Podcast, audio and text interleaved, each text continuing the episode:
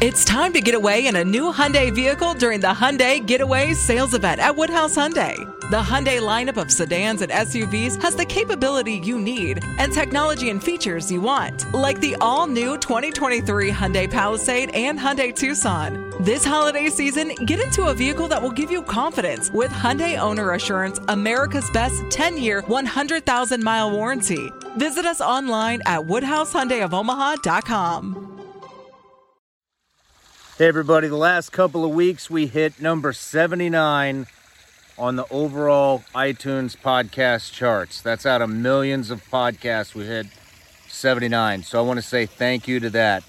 My next guest, it's about psychedelics, everybody.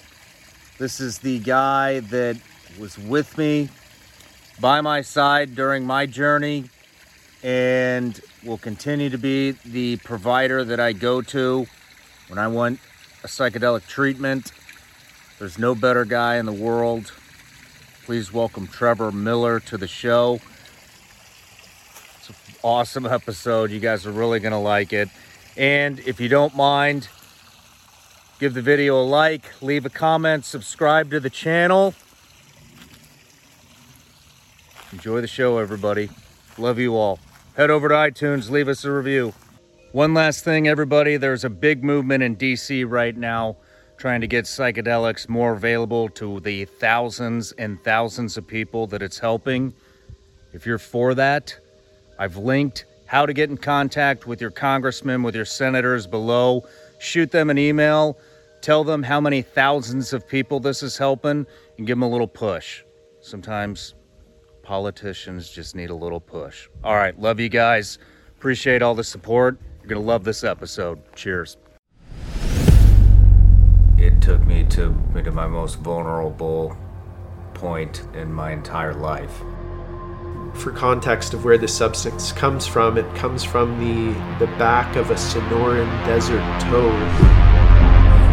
These are the two toxic glands right here behind the eyes. The Sonoran desert toad, native to Arizona, and it holds a reputation. This toad is the second most toxic toad in the world.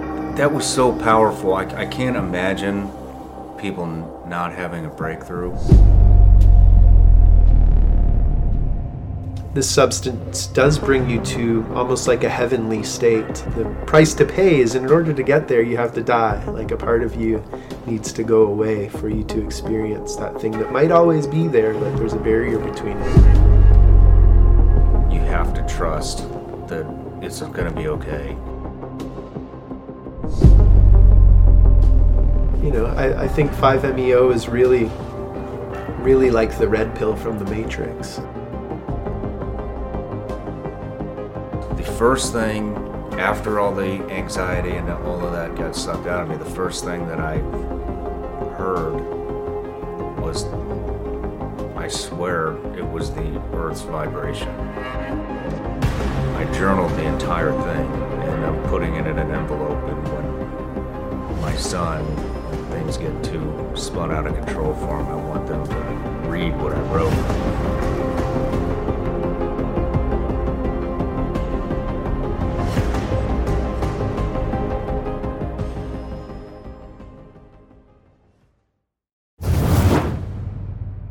Serious question.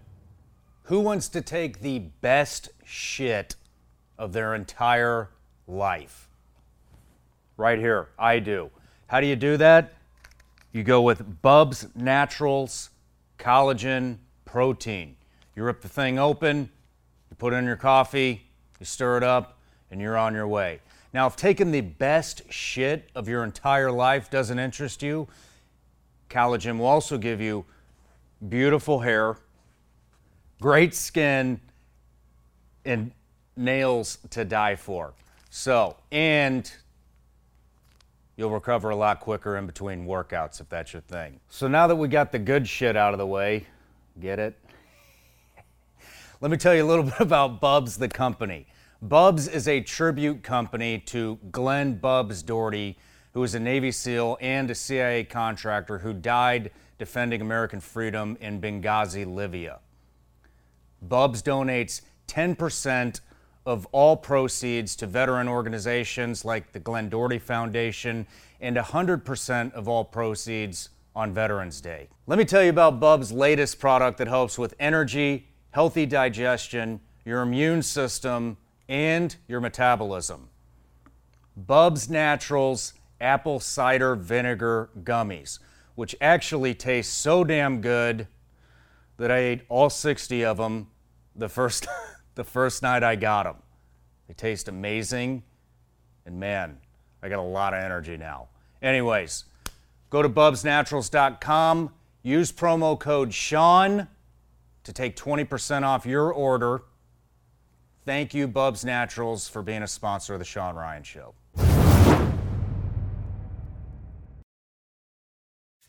Trevor Millar. Dude, I'm so stoked to have you on the show, man. Welcome to Tennessee. Thank you. It's so wonderful to be here. Such a great setup you've got here, and thanks for the incredible hospitality so far. It's Oh, my pleasure. fun to be here. But um, just a little background on you. So you're a psychedelic healer, ibogaine, and 5-MeO DMT provider, correct? As of today, yeah. As of today, and you've been doing this for a pretty long time now, and you've healed. How many people have you healed? Do you think? Well, I've worked with uh, probably about 300, 350 people total. Yeah. And, um, you know, healing is a questionable term. You know, there's a there's probably a continuum of healing. So I've given medicine to about 350 people, and whether or not they feel as though they're healed, that's kind of up to them. Well, I feel healed, and uh, I went to your to your spot, and it changed. It literally changed my life overnight. My wife noticed it. Even my six month old son noticed it, and uh, and I actually did a two and a half hour episode on it um, just a couple weeks ago, talking about the entire experience and just giving me more than just a breath of fresh air. It's changed my life in so many ways. Wow. So thank you. Thank you. You did all the work though, but I uh, I'm glad I was able to hold a space where you were able to do that work. But you did all the heavy lifting during that week, dude. Well, thank you. But so how I want to do the interview is we want to talk about kind of where you, how you started with this and move into some of the science and some of your own journeys uh, that you've experienced with the medicine. And um, but before we get into all that, which I'm sure there'll be a plenty of rabbit holes that we go in and out of, I got you a present. Oh yeah. Yeah, everybody gets a gift, Oh cool. especially you. Oh wicked. I was hoping I was gonna get some swag, man. Good. And uh, I heard something about your famous gummy bears. dude, you got to try them. Really? It's so funny. If you were to ask me what my favorite candy is, 100% it's gummy bears. Really? Yeah, man. So thank Well, I can't you. wait to hear what you think about those. Oh, right on. but thank uh, you. Yeah, man, and I'm, I want to send, I want to send you and your whole staff like a whole, all a Oh, bunch of perfect. stuff. So They will appreciate that, as you know. But um, but yeah, let's get right into it. So, one thing that you had mentioned when when I was down there, you know, it, going through the the treatment slash experience, is we were kind of talking about your goals and and what you were wanting to get into, and you'd brought up the Tibetan culture, which I found was fascinating. What you were saying. Let's start right there. Mm-hmm. Well, I'm no expert, and since we had that conversation, I've dug a little deeper to make sure I was at least sort of correct in what I said, because I heard it from somebody else. But what I said to you is I had heard that the reason why Tibet became so spiritual and became known as this spiritual epicenter was because the warrior class within that culture got turned on to seeking enlightenment through Buddhism. So it was once the kind of king who was in charge of all the soldiers um, uh, many centuries ago now. Um, there was one king in particular that had kind of conquered everything. And once everything was conquered, they turned towards a more peaceful enlightened culture, and and yeah, it took a, a, couple centuries from the time that he had this vision, but future rulers kept at it. And it was through kind of that, those warriors turning towards enlightenment, turning towards meditation, turning towards Buddhism, that once that particular class had been converted, then everybody else got on board. And I've, in, in working with veterans recently, that just kind of popped in mind because I'm seeing it working with you guys. It's like, wow, these guys have seen everything. These guys have been through everything. These guys have had uh, amazing experiences, and a lot of those experiences weigh very heavy. And to be able to turn turn you guys inward as it were to do your own healing and come out the other end and have a sense of peace and have a sense of realization and understanding it's like wow if we could you know, if we can take the warrior class in our society and turn them towards these more kind of awakened ways of being, then I think we could change the world that way. I think you're right, man. I mean, I've had, I, I can't name how many people off the top of my head that have sat across from me that have been through this. And everybody has damn near the same consensus after they after they finish the treatment, and and I think the word is spreading like wildfire uh, through through that particular community, and maybe even into the civilian population. So right it's on. cool, man. Well, yeah, I can't take credit for all those guys that you mentioned. There are other great providers out there.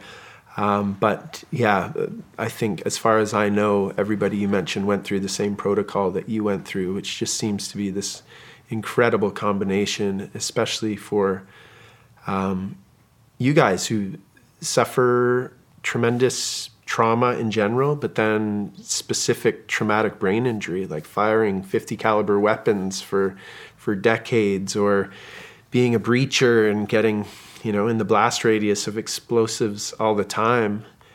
Um, it it does it, there's some wear and tear on the body, and it seems like this combination of ibogaine and 5-MeO DMT really seem to help somehow. Yeah.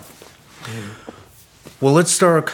Let's talk about how you got into this. So, you're from Canada, mm-hmm. and you started it in Canada, correct? Mm-hmm. And from you, you go ahead. You actually you take it. There was a there's a gentleman by the name of Nicholas Sand who moved to Canada from the states. He made a lot of acid in San Francisco area in the 60s and then he was actually on the run and he moved to Canada to escape the law. And while he was in Canada, they produced a lot of LSD, like millions of hits of LSD. So it really spread across Canada in the mid 90s and showed up in my high school. And um, yeah, it, it, didn't even, it wasn't even a decision to try it, it seems like. It was just a natural thing. I remember doing it one day all by myself, half a hit acid on a way to a movie. And uh, I had no idea about the therapeutic potential of these substances at that time. But I do remember saying to my friends at the time, as we're in the middle of one of these experiences, saying, This is what the world has, or this is what adults have forgotten that has made the world so screwed up. So there was some kind of therapeutic intuition coming through. And there was you know, I, I, experimented a bit as a teenager and then really set it all on the back burner for many years. And then when I moved to British Columbia from Ontario and I started living in Vancouver, there was a shop there called the Urban Shaman, which sold some legal entheogenic plants. And I started hanging out there a little bit at that time. And that's when I first heard of Iboga. And iboga is a plant that has been used ceremonially for centuries in countries like Gabon in Africa. A beautiful tradition called the Bwiti tradition has grown out of the use of this medicine. And in the early 1960s, it was discovered that uh, iboga and ibogaine, the, a particular alkaloid in the iboga plant, is very good for treating opiate use disorder or heroin addiction. So in the early 60s, that discovery was made. So I heard about Iboga at that time, but um, more directly to the story of how I came to be here and work in this field. Um, Post 9 11, I was new to Vancouver. After 9 11, I was kind of very distraught with the state of the world and was looking at ways that I might be able to make it a better place. And Vancouver has a neighborhood called the Downtown East Side, which is uh, basically a four block radius of it's it's known as the poorest postal code in Canada because it is. There's just a high rate of poverty there and a high rate of a lot of the stuff that comes along with poverty like drug use. And I was new to Vancouver. I 9/11 happened. I was looking at ways to give back. This neighborhood looked like maybe it could use some help. So I just kind of very naively started looking at ways that I might be able to help this neighborhood. I knew I had no training in how to do that, but I thought maybe my fresh perspective might lead to some discovery nobody else is looking at. And essentially, that turned into about a 10 year networking and research project. In 2005, I really dug into it. I spent about six months going down there almost every day. I even moved into uh, an apartment at the corner of Hastings and Main, which is kind of the notorious corner there and uh, yeah, it really couldn't couldn't really find any solutions for a long time. But I kept at it and just had this intent that you know um, maybe I'll find something that can help one day. And then in 2009, I was in a meeting with a woman who worked down there, and I I had been working on cruise ships for a few years before that, so I was just freshly back in Vancouver and wanted to start up my little pet project again. And through a conversation with a woman who works down there, who's a bit of a legend, um, I was looking at ways that I might be able to help, speaking to her about it. And the whole time I was speaking to her, there was a binder on the wall behind her that said Ibogaine on it. And just near the end of that conversation, I said, What about Ibogaine? And she said, Actually, I have people calling me for that all the time. There was a, an Ibogaine clinic in Vancouver that had closed down couple years before, but their website was still up, and her name was on the website as somebody you might be able to get in touch with to find out more information. So she was getting this constant stream of phone calls, and I said, "Well, let me follow that thread because I was familiar with the plant medicine world, and uh, it, it was of interest to me. So let me see what I can do with that." So she uh, basically started forwarding all those phone calls to me whenever she got a call about Ibogaine. And I, I gave it to a couple of people right out of the gate. And I'm really lucky that they didn't die because really? I didn't know what I was doing. Ibogaine is a potentially dangerous substance. And uh, thankfully nobody was hurt but i saw pretty quickly that i didn't know what i was doing and i stopped that. So the phone kept ringing and i would essentially tell people to to go to mexico. If you are planning on do it, doing it on your own you probably shouldn't but if you if you are here's the few things that i know. Um, and then in 2012 this woman who kind of had this idea with me, she called me one morning and she said, Did you know that there's an Ibogaine providers conference in town? And I didn't. And she said, Well, I put your name on the list as a provider. You should go down there. So it was a Global Ibogaine Therapy Alliance conference, and uh, Jonathan Dickinson, who is a current business partner, he was actually running that. And we met, became kind of fast friends, and at that conference, I met a lot of people from the Ibogaine community, really incredible people that have been kind of carrying the torch in this realm when, you know, before it was cool, that's for sure. And uh, they, I met my business partner, the guy who became my business partner at at the time. He had been to Mexico. He had learned how to work with Ibogaine there, really wanted to work with it in Canada. So we put together a business, uh, called it Liberty Root Therapy Limited. That's still a corporation that I own in Canada. And we worked with Ibogaine, and I was able to legally do that in Canada from 2012 when we started through until 2017. Ibogaine was listed as a natural health product in Canada. So that's that's uh, a supplement would be a natural health product or rhodiola or ginkgo biloba or something like that. So ibogaine got kind of mis categorized into a natural health product, which gave this window of opportunity to work with it legally.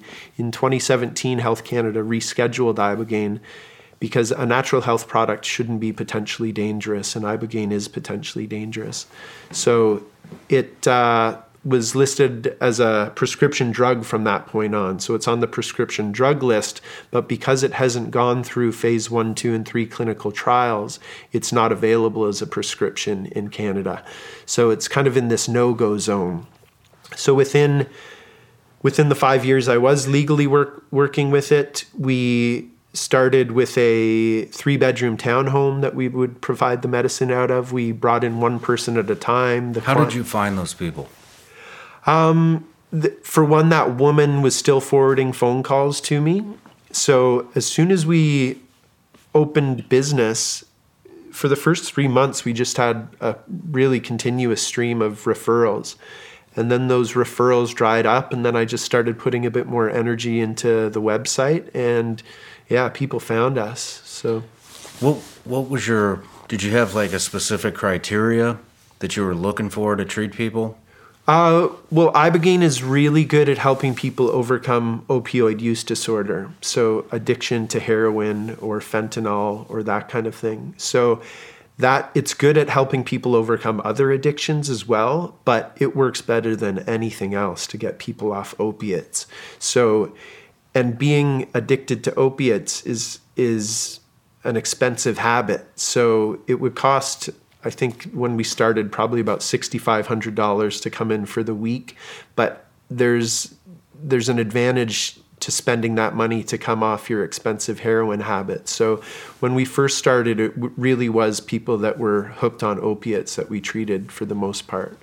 So that's how Ibogaine really became known in the Western world. Is this this can get people off heroin? So you know, like you went through the 24 hour long Ibogaine experience, you can give somebody Ibogaine and within within an hour or so their withdrawals are gone. And then they go through that incredible journey like you experienced but then they come out at the at the other end. And you know credit to Howard Lotsof was the gentleman in the early 60s in New York City. His chemist friend said you might be interested in trying this ibogaine stuff. And he did. And he was hooked on heroin at the time and he went through this incredible journey. He came out the other end. He said, Wow, I'm never going to do that again. But then he's like, Wait a second, I haven't wanted heroin the whole time I've been on this, nor do I want it now. So that's when its anti addictive properties were discovered. And thankfully, he was a real champion for the medicine and started talking to people and trying to get people to pay attention about what Ibogaine's potential was. And he was successful at that. And uh, yeah, that's those are primarily the people that we treated. We did do some some for de- depression and different psychospiritual reasons, and helping people overcome, uh, you know, alcohol use disorder and cocaine addiction, and uh, but mostly people for opioid use disorder. And we treated about uh, 75 people through that first place, one person at a time. And then we graduated to a larger house and we could treat three people at a time at the larger house. And it was under a, a semi medicalized context. We had a doctor that would work with us to prescribe anything that we needed. Um, we had a nurse that would come in during the actual Ibogaine experience itself. And that was good, but compared to what we're doing now, it almost f- feels underground because as you've seen what we're doing now is fully medicalized. We have a paramedic on duty 24 hours a day while you're there. We have a doctor present when we're giving the Ibogaine itself, as well as three other nurses or paramedics. So we're really kind of over the top with safety now, where I've always wanted to be, but in just trying to kind of put things together in a gray market within Canada, I wasn't able to bring it up to the level that I've got it now, and thankfully we're there now. Yeah. What What was your success rate starting out? Well, anecdotally, Ibogaine has a success rate in helping people overcome opiate use disorder that's anywhere from kind of 40 to 60 percent. Um, I think with all with proper pre-care and proper aftercare, you can get the number up quite a bit higher than that. But 40 to 60 percent, like if you look at that compared to addiction treatment statistics in other realms, like you know, whether it's checking yourself into a 30 day facility or going to meetings or whatever it is. I think if you look at a meta analysis of how successful AA is or NA is, it's it's not more than 10% successful. Um, so yeah, there's there's a psychedelic connection to AA we could talk about later too. Perfect. Yeah. Yeah, I mean, I haven't had a drink since I've been down there, since before I went down there, because I think it was four days prior. Yeah. No, no, no boozing, Yeah. which was kind of tough for me. And uh, I still haven't. It's been almost two months to the day. That's amazing. You well, know? yeah, if, if it's okay to share a few details of your journey from my perspective, when we first started talking, one of the, the questions on our application is Do you drink? Yes. How much? However much. And then, do you think you can, or are you able to stop drinking for seven days prior to coming in? And I think your answer was, I'm not sure. I remember speaking to you about that and just saying, look, you're you're definitely we can't have you in any kind of a detox situation for alcohol. With with opiates, we can have somebody use opiates right until the day we're going to give them ibogaine, but alcohol detoxification can kill you. So we need to make sure that you're you're detoxed off alcohol before giving somebody ibogaine. That's not even why I went down there, and uh, I literally have, I just don't have any cravings at all, none for coffee, for sugar, for booze, for. I mean, it's really that was unexpected. That's wild. It was. It was. Yeah.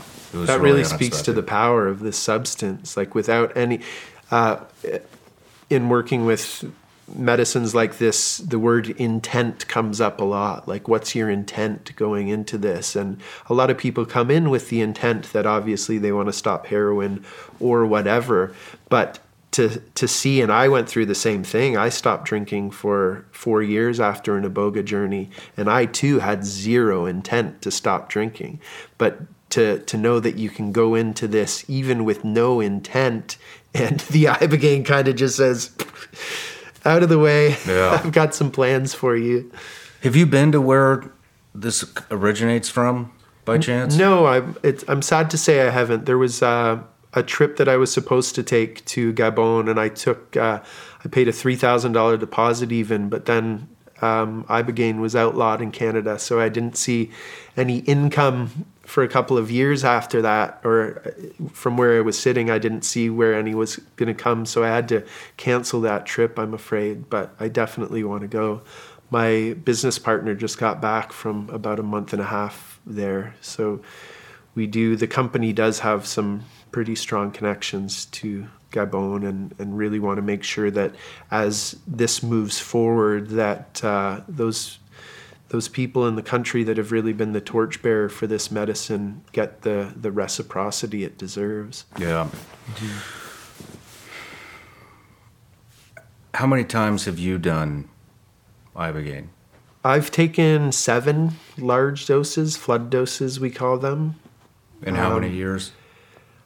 I've been working with it about 10 years, so you know, I try and do it about once a year. I did, the the most recent time was just before Christmas. My partner Brianna and I did a journey together.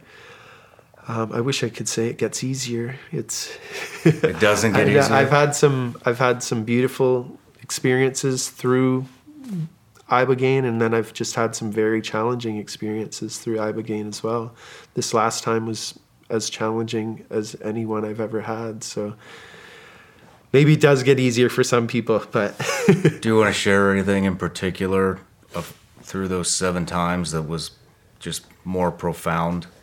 I think that uh, that time when I, I stopped drinking alcohol, it was that was I did the medicine with my friend Mark Howard, who I was featured in this documentary Dosed with as well.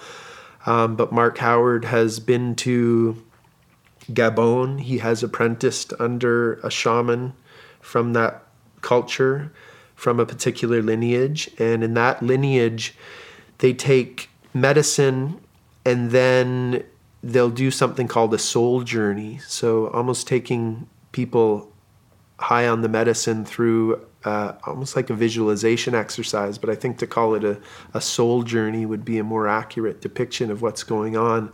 But he had me write out 10 questions that he wanted me to ask the medicine.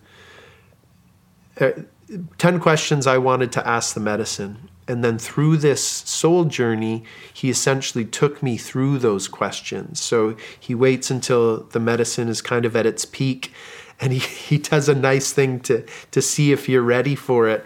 Uh, I had a blindfold on and he starts tapping me here in this third eye region and he goes, Tell me when you can see my finger.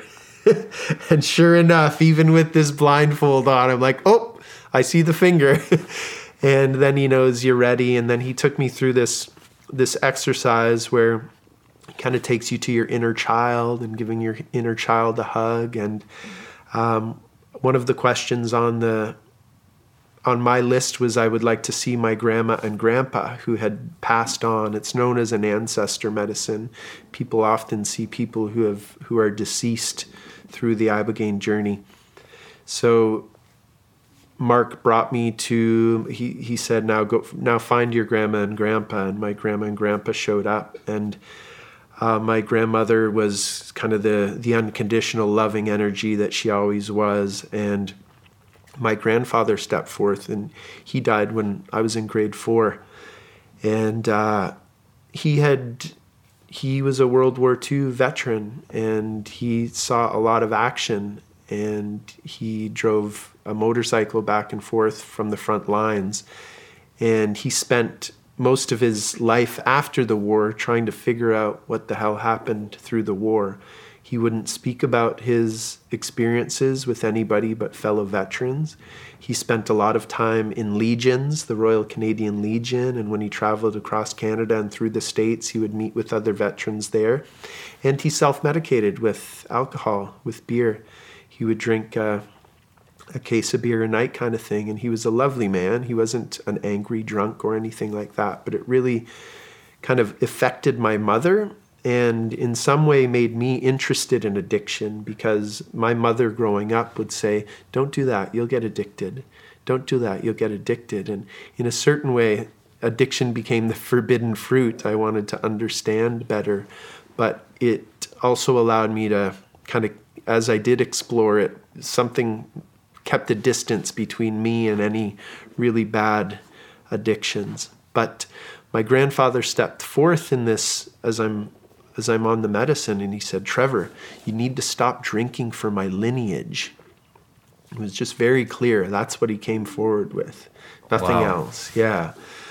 So later on in that journey, Mark had me he said uh, he had me flying and he said now fly to your house and the house that I was living in at the time was this beautiful 6,500 square foot mansion on a couple of acres where we treated people with ibogaine. And he said, Go to your front yard.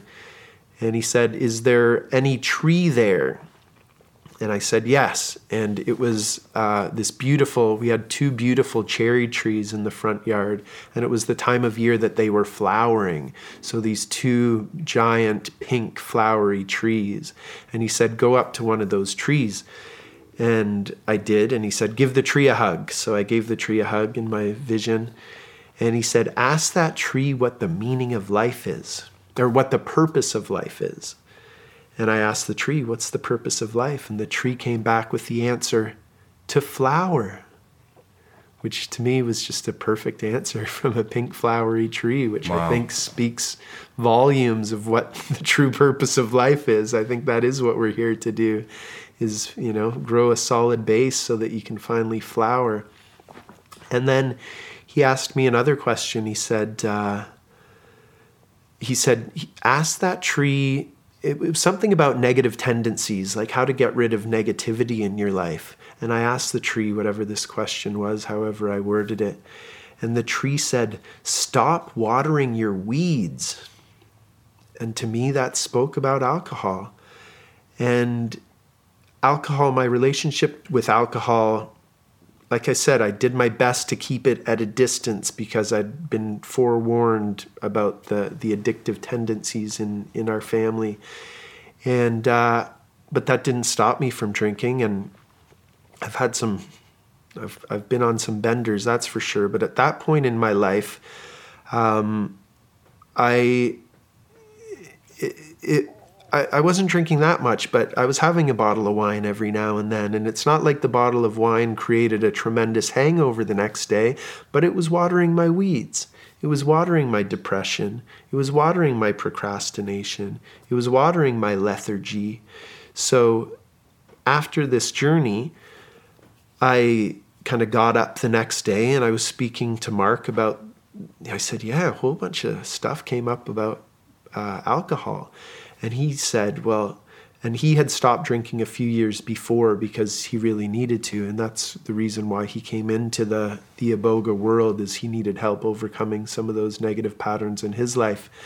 And he uh, he said well there's an argument to be made because of the nature of the work that we've chosen treating people with addiction that maybe we need to hold ourselves to a higher standard and I said, Yeah, you know, that just makes a little too much sense for me. So maybe I'll try and stop drinking. The next day, I was uh, driving home and had an urge to go to the pub I always went to and flirt with the pretty girls that worked there and have a few beers. And I thankfully called Mark and said, Yeah, I have an incredible urge to go for a drink. He said, Well, you don't have to stop forever, but at least while all this good medicine's in your system, and Ibogaine does stay in your system for a while after, you know, maybe just skip it tonight. So I went home, I went to bed, I woke up the next day, and my relationship to alcohol totally changed. Like just any desire to drink, like you're talking about, just was gone. And I went three and a half years at that point without a single drink. Um, it it really kind of just fell away joyously. In the past, had I been the designated driver or something like that, and I was out with a bunch of people who were drinking and I wasn't drinking, I would be bitter. I would be upset that I wasn't joining in on the party. But after this, it was fine. I was I would hang out with people who were drinking and, and it was okay. Yeah. And yeah, it just it just fell away beautifully. And then I have there was there was one very interesting special occasion that came up, which was my first glass of wine that I had after about three years. And I've allowed a little alcohol in here and there, but, uh, you know, never been drunk and have really, yeah, keep it at a distance and respect its power. And sure, I'll have an occasional glass of wine on a special occasion, but uh, other than that, my relationship to alcohol really has completely changed. It sounds like you had like a lot of visuals during that particular journey. I've I personally felt a lot more.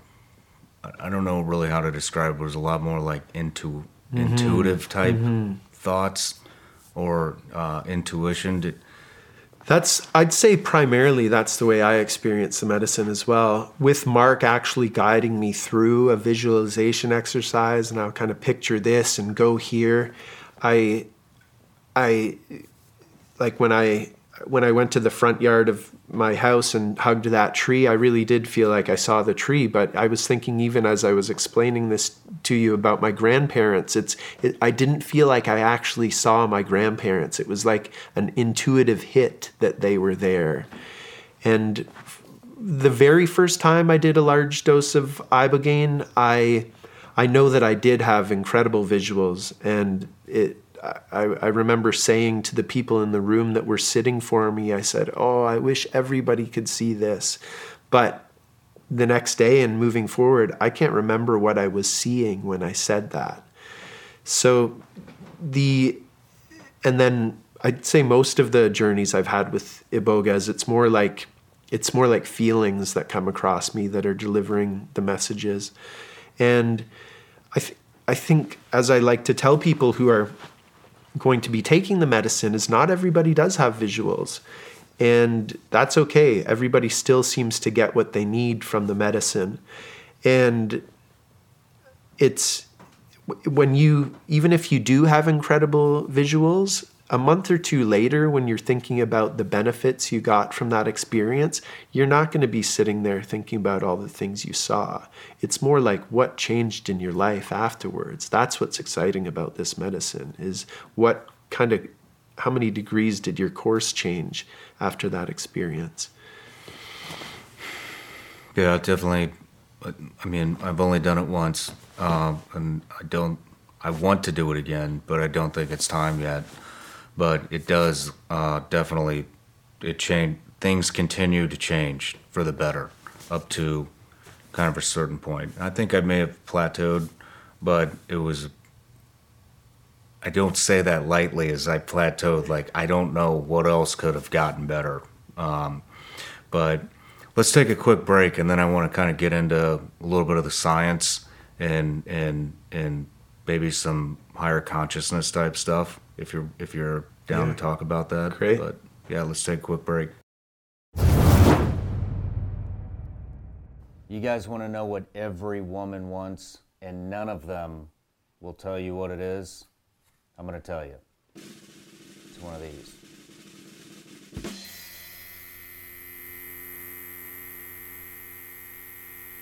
That's right. But it's not what you think it is. It's actually a lawnmower.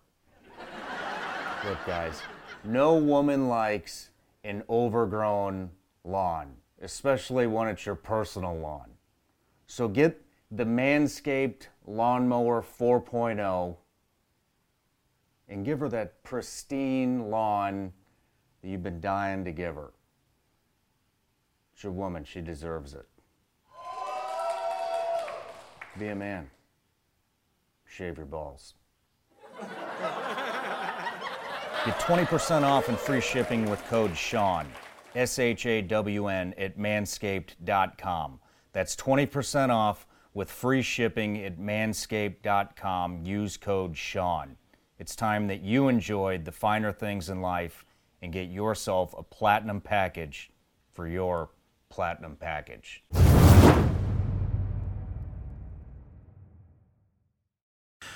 All right, so we're back from the break. Let's get into let's get into some of the science behind ibogaine and why it's doing, why it's curing all these addictive, uh, addictive traits, and and it's just doing so much. It's killing anxiety for a lot of people, depression, addiction. It helped me be in the moment. It helped me with all of that stuff. Uh, anger issues. What are some of the other things?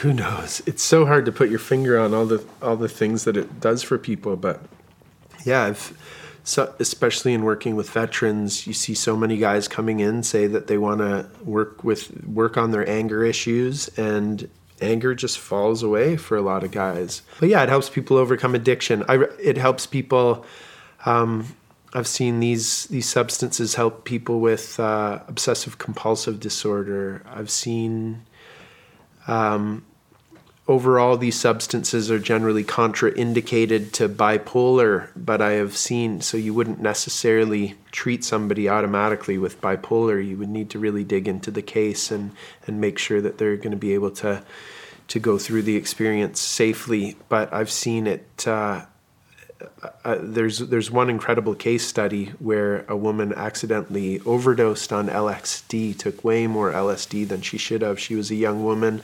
She ended up in the hospital. It was a really rough night, but when her father walked in the next day, she said it's gone, meaning the bipolar was gone, and years later, it's still gone. So I've seen ibogaine work for that as well. Wow. just that's like an N of one, just one guy. So, who knows all the things it can help with? I've seen it help with neurological disorders like uh, fibromyalgia. I've seen it's really good at treating Parkinson's disease in low doses. You just microdose a bit of ibogaine every day, and it seems to better the the dozen or so Parkinson's symptoms. So, but way more research needs to be done. These are outlawed in the United States, so it's hard to do research. It's uh, molecules that are no longer patentable. So it's not like big pharma's rushing to to study ibogaine. I've also read that this is supposedly might be able to help with Alzheimer's. Yeah, who knows? I've heard that as well. Just, you know, the name of my business is Nouvelle Vie Neurogenesis. Like it is doing some kind of neurogenesis, and I don't know if that's going to work for all cases. Um, we did work with somebody recently who was uh, a former professional athlete. He had suffered a lot of concussions early in his career, and at uh, at 65 or so, he's starting to see some cognitive decline, and we gave him put, put him through the protocol. Um, and he's going to continue with microdosing, and he hasn't seen dramatic changes. So, you know, it's not a magic bullet for everything. It's I wonder if we if he had ibogaine 20 years ago or 30 years ago, what that might do for where he's at now. And that's kind of my intuition around Alzheimer's and dementia. I'm not sure we're going to be able to treat the worst off cases with this medicine, but if you can catch somebody in the early stages of those diseases, I wonder what would happen. Is this is it just ibogaine that's doing all this, or is this psychedelics in general? No, I think it's important to recognize that psychedelics in general are incredibly promising, um, and there's a lot more science on some of the other substances over the years because LSD was invented by Albert Hofmann in the um, late 40s, early 50s. Then it was kind of shipped out to Sandoz Pharmaceuticals, sent out to psychiatrists and medical practitioners around the world saying we found this interesting molecule. Give it a go and and let us know what you think about it. So before it was outlawed there was massive research on LSD in you know there's a proud Canadian history to um, researching psychedelics as well. Albert uh, Humphrey Osmond was uh, a British doctor who worked in Weyburn, Saskatchewan in Canada and there was a mental hospital there where they did a lot of research on LSD. Humphrey Osmond actually coined the term psychedelic, which comes from psycho, psyche, which is the mind or soul, even, so psyche, and then delic comes from delos, which means to, to make manifest. So these are mind or soul manifesting substances. And Humphrey Osmond coined that term while he was working in Canada. But at that hospital, they did. Uh, they did studies on alcoholism. They treated over 750 people for alcoholism with a more than 50% success rate. Um, psilocybin mushrooms or psilocybin is the active ingredient in magic mushrooms. It's kind of the the drug that i think has been studied the most in this new psychedelic renaissance that has started within the last 10 or 15 years. Psilocybin is very good at helping people overcome end of life anxiety. So people who are have been diagnosed with terminal illness and they take a, a single psilocybin session. And by that, I mean taking the medicine in a controlled setting with somebody sitting for you with a blindfold on, with headphones on, and a playlist, and just going deep into yourself for the six or so hours that the medicine affects you. And people come out after that and uh, aren't scared of death anymore and are kind of at peace with where their, their lives are headed. Um, yeah, so there's just incredible promise. MDMA is the other substance uh, that, so MDMA and psilocybin are both in clinical trials to become prescription medicines. MDMA has been brought through the clinical trial process by an organization called MAPS, the Multidisciplinary Association of Psychedelic Studies. And Rick Doblin is the founder of that organization, and he's basically been working since about 1983 to turn MDMA into a prescription. So MDMA has been used. Um, it's being used to treat post-traumatic stress disorder, and in order to get in the clinical trial, you need to have post-traumatic stress disorder that nothing else has worked for. And they're in phase three clinical trials right now with breakthrough therapy status, meaning the FDA is excited about what they see, so they're they're pushing things through a little quicker because there's a great need for the substance as well. And in the phase two clinical trials, um, like I say, you needed to have treatment resistant PTSD. And 78% of the people after that protocol, which is three MDMA sessions split apart by a month each with with support, with therapy before, during, and after, 78% of those people no longer qualify as having post traumatic stress disorder. Wow. So it's just a, a real game changer. How So long does that experience last? That's about six hours as well. Six hours? Yeah. Yeah. So the MDMA is, uh, you know, the street drug ecstasy. And yeah, it's it's interesting what it seems to be doing. We call it the heart medicine. It really opens up the heart. So a way to treat trauma is you get people to go back to the traumatic event and relive it and kind of it takes away the sting a little bit, but sometimes it's hard to get people to go back to those traumatic events. And with the MDMA in the system opening the heart, it makes it easier to have compassion for the situation, yourself, anybody else involved. And it just changes the, the context around the whole event so that it doesn't sting and trigger you the same way that it used to.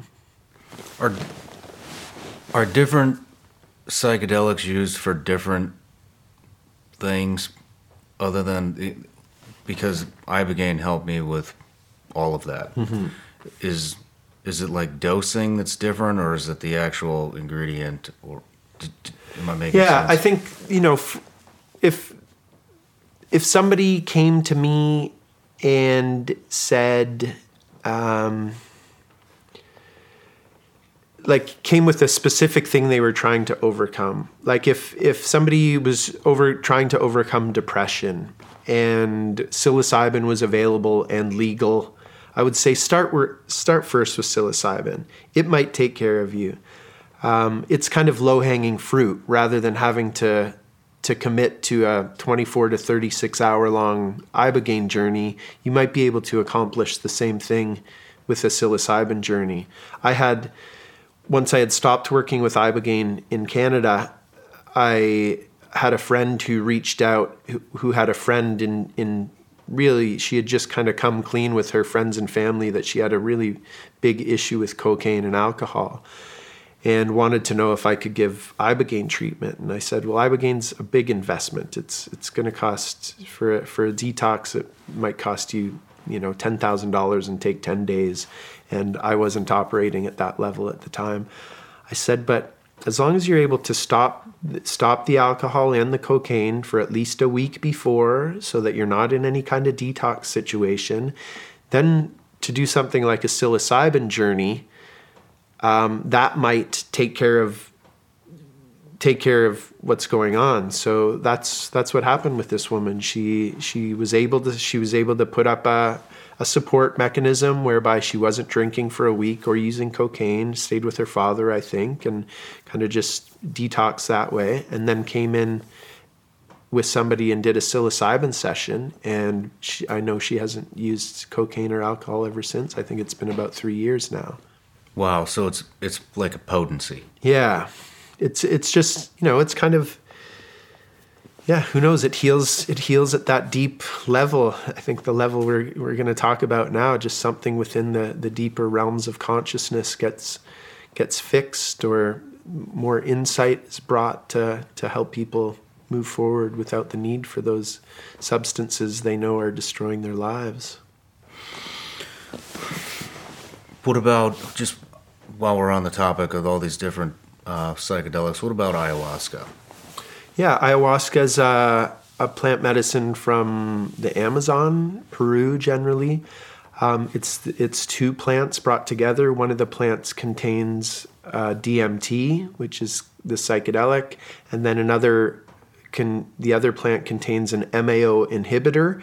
So when you take DMT orally into your mouth, it immediately gets destroyed in your stomach. But when you have this inhibitor mixed with it, then the DMT becomes orally active. So then it stays in your system, and ayahuasca is kind of anywhere like a, a four to six hour long journey. Um, and then you can also you can also vape or smoke DMT itself, which is is shorter and more potent. I've heard it described that taking ayahuasca, you you climb a mountain for a couple of hours and then you go down the mountain on the other end. Whereas with smoking it, you kind of just teleport to the top of the mountain for a few minutes and then drop back down. and that's that's NN DMT, which is different than the 5-MeO DMT that you did and that I work with. Is that the most potent, the 5-MeO?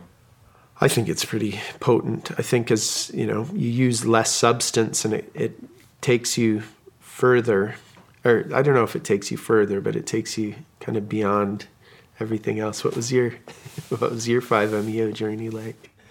Oh man, it was. uh Well, let me. I. It was. It's so hard to describe Yeah, this right? stuff, but once again, for me, it wasn't very. It was all every all, almost all my journey uh, that I did with you, the Ibogaine and the Five MEO was more, more intuitive, intuition type things. There wasn't a whole lot of visuals. The Yeah. the one visual um, well, let's start from the beginning. You know, I remember sitting there with you and the other guy getting ready to do it, and you were like, "Look, you might scream. It's a death experience," and uh, that was on one of the things that we watched uh, prior to doing it. And man, I'm I had not been. I struggle with anxiety. That was a whole new level. I haven't felt that kind of anxiety in a while, and and I remember saying I was like, "Am I the only one that's scared shitless to do this right now?" I was like, "Is this normal?" Because I feel like I should have been more nervous about the ibogaine than the five meo, and um and you guys both said, "Yeah, no, that's totally normal," and I did. I, then when we when I did it, when he gave it to me, uh, it took me to definitely took me to my most vulnerable point that in my entire life, and uh, I felt like everything bad, all the negativity, all the anger, suffering, all of that resentment, I feel like it got sucked out of me in about how what 30 seconds, 45 seconds, maybe a minute, you know? Wow. And um and uh, I just felt like all these areas in my body just were all shaking. I did I didn't feel like my whole body was shaking. I felt like it was like maybe like half dollar size knots Yeah. in my in my body getting worked out. That's kind of what it felt like. And then once they were worked out, it felt like everything just got like sucked right out of me. Wow. And then, um, and then it was all. Then I opened my eyes and and I was looking at the exact same thing that I looked at before, but it was totally different, you know. And uh, like people talk about the energy and and all of that and that higher consciousness and I got to be honest. Like I, I went down there with an open mind, but I always thought that kind of stuff was kind of hokey. You know, I was like, yeah, yeah, okay, whatever. Now, I'm like all in. so I, I saw. It's weird. Like I said, I saw the exact same thing, but it was With new eyes. Yep, it was like just something switched in my brain. That's why I was asking about higher level of consciousness because I could feel I could feel this energy. You know, and I give a great description on this uh, on that previous video that I released, but I could see all the energy being transferred from thing to thing to thing, and it was all one energy. It mm-hmm. wasn't like your energy is different than my energy and different than the tree and the grass. It, you could, for the first time in my life, I realized I was that everything had the exact same energy within it, and it was all being transferred in every direction, being received, being sent out. Like it was all just one flow, kind of. I guess is kind of the way I would describe it. I guess Amazing. and uh, and I didn't all the things that I've been holding on to. I mean, I I'd known you for what four days at that point, and I admitted something to you that I'd never admitted to anybody, uh, not even my wife, and uh, one other person. One other person I admitted that to, and uh, and it felt it felt like great, you know, and. Um, the only like visual visual that I got was right when I first took it, and you do the countdown, and it was like this explosion of like red, yellow, pink, uh, like kaleidoscope. But that lasted for A second. yeah. I mean, it was like in and out. So, so NN-DMT, which is the ayahuasca DMT, it's especially when you smoke it, or not especially when you smoke it. It, it overall really does have the colors and the kaleidoscopes and the visuals. It's um, people talk about you know going to different dimensions and meeting entities and machine elves is a term that comes up. There's some some kind of machine elf elf out there in the cosmos that people bump into, and ayahuasca is uh, uh, a kind of more extended version of that, and incredibly healing, incredibly powerful. I have I've heard amazing healing stories from ayahuasca, which is quite popular right now, and I think for good reason. It's it's incredibly good for people. But yeah, what you're describing about the kind of seeing the energy and, and the connection between everything after your your journey for me I, I often say to people that these substances they don't seem to add anything to anyone it's not like you take ibogaine and, and this missing piece is finally put in place and, and you can live life better from then on it's more like as we see life, we're seeing life through a filter. It's like we see life through a pane of glass. And as we live, that filter gets dirty. Our heart gets broken. We're betrayed. Things don't turn out the way we would have hoped. And that glass gets dirty. And it gets so dirty that we don't even notice it's dirty anymore. And like, just imagine driving on the highway and your windshield gets gets super dirty. You turn on the windshield wiper and then all of a sudden you can see clearly again and and and light and it's beautiful outside again but while all that gunk is on you you can't tell how great life is. And i think that's what these substances do. It's not that they add anything to you. They're just really good at cleaning that glass from the inside out. And then once that glass is clean you're like oh wow i'm seeing things in an entirely different way because this glass hasn't been clean in a very long time. But when you speak of when I when I prepare people for the 5MEO journey, me and my team, um, with when you take iboga, it's there's still very much a sense of you. I, I wouldn't necessarily call iboga an ego destroyer. A lot of these substances get that label gets put on them. I wouldn't necessarily call iboga an ego destroyer. When you take iboga, there's very much a sense of you. Like, did you ever not know you weren't you were in that room? Like you knew you were in that room the whole time. Yeah, no, I what didn't you were lose. doing. Yeah, you never lose a sense of self. Exactly. Like I feel like we could have this conversation that we're having right now and be just as sharp Yeah. uh, on that. Yeah, and you might close your eyes and have visuals, but it's it's you having the visuals. It is you witnessing something. All that all there is maybe you interact with the iboga itself and or a higher power, but it is you interacting with the higher power. And with the 5-MeO DMT, which is you know for for context of where the substance comes from, it comes from the the back of a Sonoran desert toad. It's an excre- excretion from the back of a toad that you would take that excretion and put it on glass and dry that out and then vaporize that.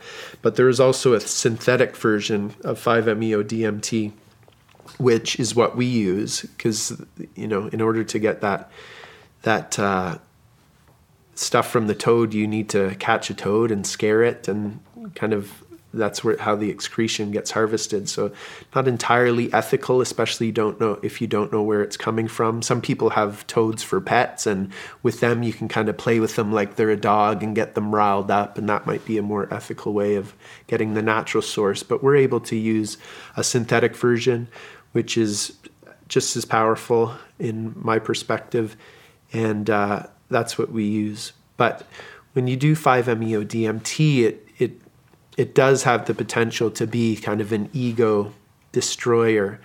And what that means to me is we are completely interconnected to everything else. Like that sun above us, you know, it's it's the source of life on the planet. None of us can do without that sun. There is no disconnection between us and the light that that sun throws onto earth. And then that light gets transformed into the plants that we eat, that grow out of the soil that we walk upon, that then get turned into our bodies when we consume them. We breathe air. We can't go much more than a couple of minutes without a breath of air. So we are incredibly connected. We are at one with this thing that is our environment but we have a psychological barrier that says this is me and this is you and that's the sun over there and that's the plant over there and that's the water over there. In reality you know we are those plants. We are that water. We are that earth. We are that sun. So for me what it seems that 5-MeO DMT is doing is breaking down that psychological barrier between you and the unity you are actually a part of so it's uh, that can be that can be fearful to a certain degree. I think what I what I probably said to you before we we gave the medicine is I was working with one 5-MeO practitioner at one point. He said, "You might feel like you're going to explode. Just explode. you might feel like you're going to die. Just die." And and that's the the preparation I like to give now is when you you inhale this I'll count down from 10 and when you hit 0 just let go. And what does let go mean? Let go means imagine you were just out on the most harrowing mission of your life maybe you were out for four days on a mission. You didn't sleep at all, but everything with that mission went perfectly. You were absolutely successful. There's nothing to worry about, there's nothing to think over. All you have to do now is lay back into a feather bed and let go. So that's what I tell people to practice doing that because I think if you can just let go on that level when you take 5-MeO and just be like, ah then that'll get you smoothly through that feeling of dying. Because yeah. you because there is a psychological barrier. It's real. And when you're about to melt that psychological barrier away if you're hanging on too tightly it could be a bit bumpy. I, that was so powerful. I, I can't imagine people not having a breakthrough but I, I mean i know that they don't but it's i mean so the importance of actually letting go like you actually what you're saying is you really do have to you have to trust that it's going to be okay. And um and i remember saying that to myself after i was screaming at the top of my lungs. Um i remember saying that to myself like kind of coaching myself through until I, I broke through. And um and man, like now that I'm thinking about it, I'm just going back and I, rem- I remember the first, the first thing after all the anxiety and all of that got sucked out of me, the first thing that I heard was, I swear, it was the Earth's vibration. Have you, have you experienced anything similar to that? No, but no, it makes sense. But um, I felt that I could feel it and I I could hear it. And um, and then I felt like my breath turned into the earth breathing.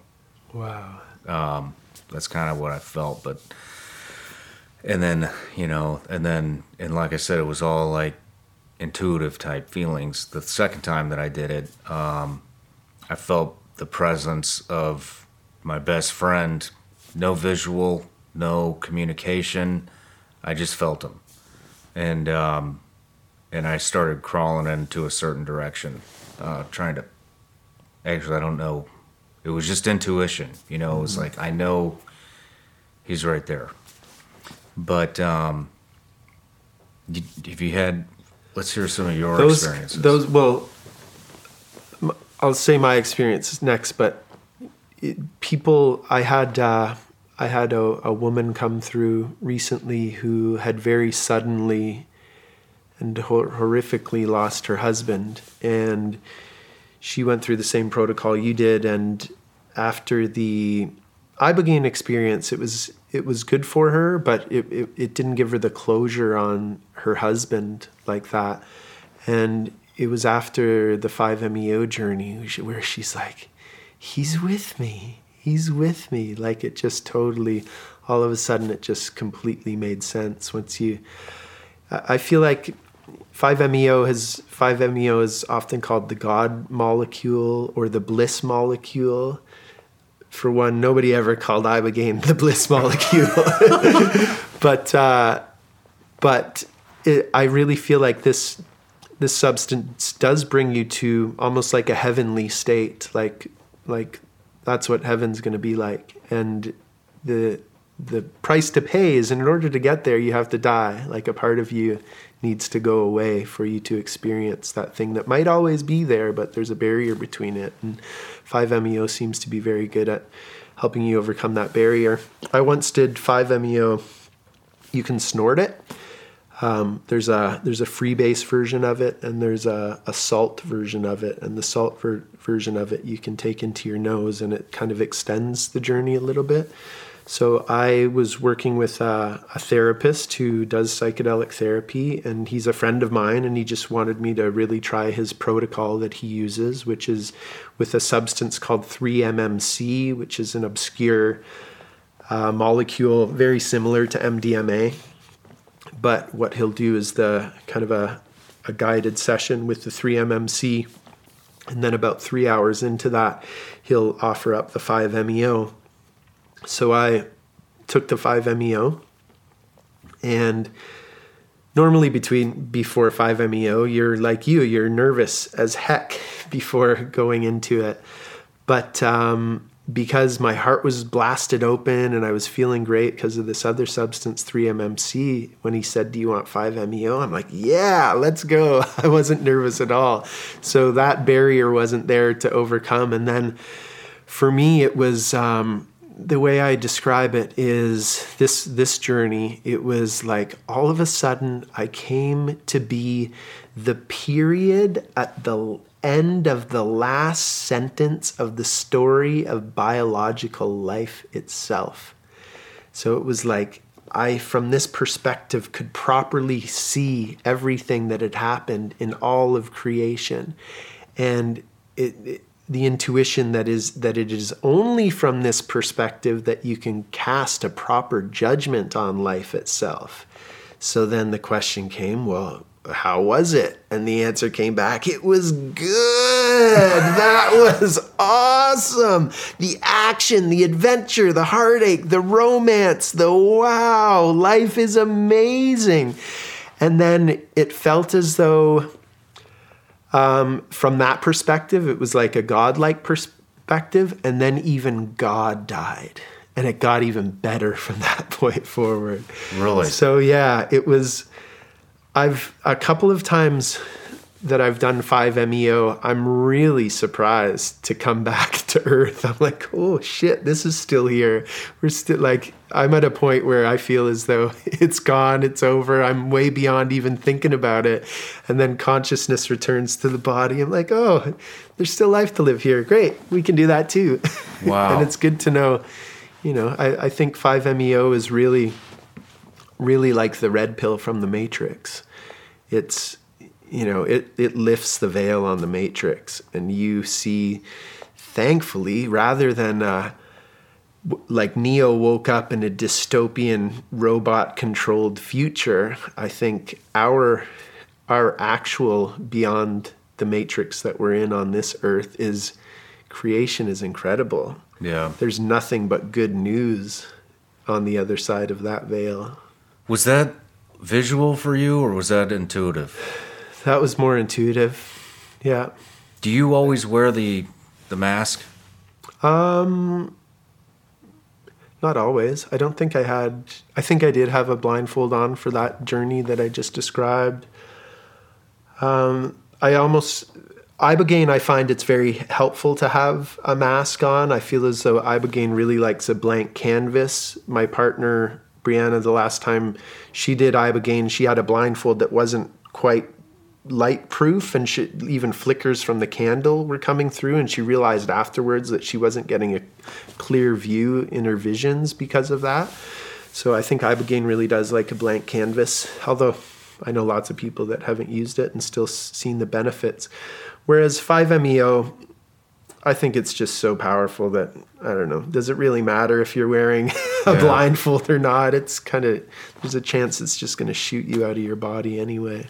Man, that's a, that's like that was a death experience for Yeah. me. That was, you know, and I I know I have more to go, um, but without you know, um, this comes. I always feel like kind of guilty saying this now, but when it when it first hit, you know, and I I was letting go and I had that breakthrough.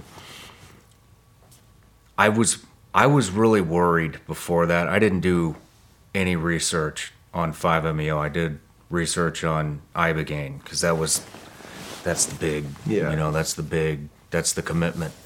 And this almost sound like, hey, we're just going to give you a little icing on the cake to go home with. And I was, so I didn't really think much of it until we started watching uh, the little documentary and then hearing you talk about it.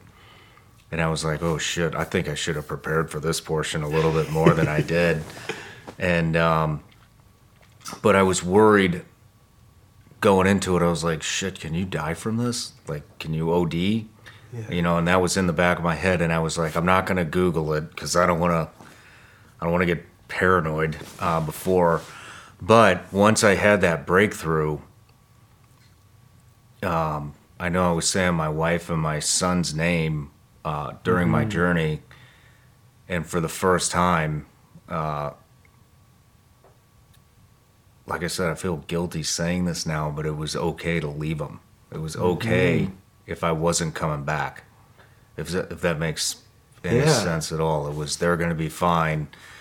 This is where we're all going, Yeah. and this is this is where we want to be. Yeah. I can't wait to be here. Yeah. I can't wait till they get to experience this. And um, and um, but the, you know the the entire experience I had with you that entire week was so profound. I journaled the entire thing, and I'm putting it in an envelope. And when my son and any other kids that I may have uh, in the future, when things get too spun out of control for them, I want them to read what I wrote and find a way to do that.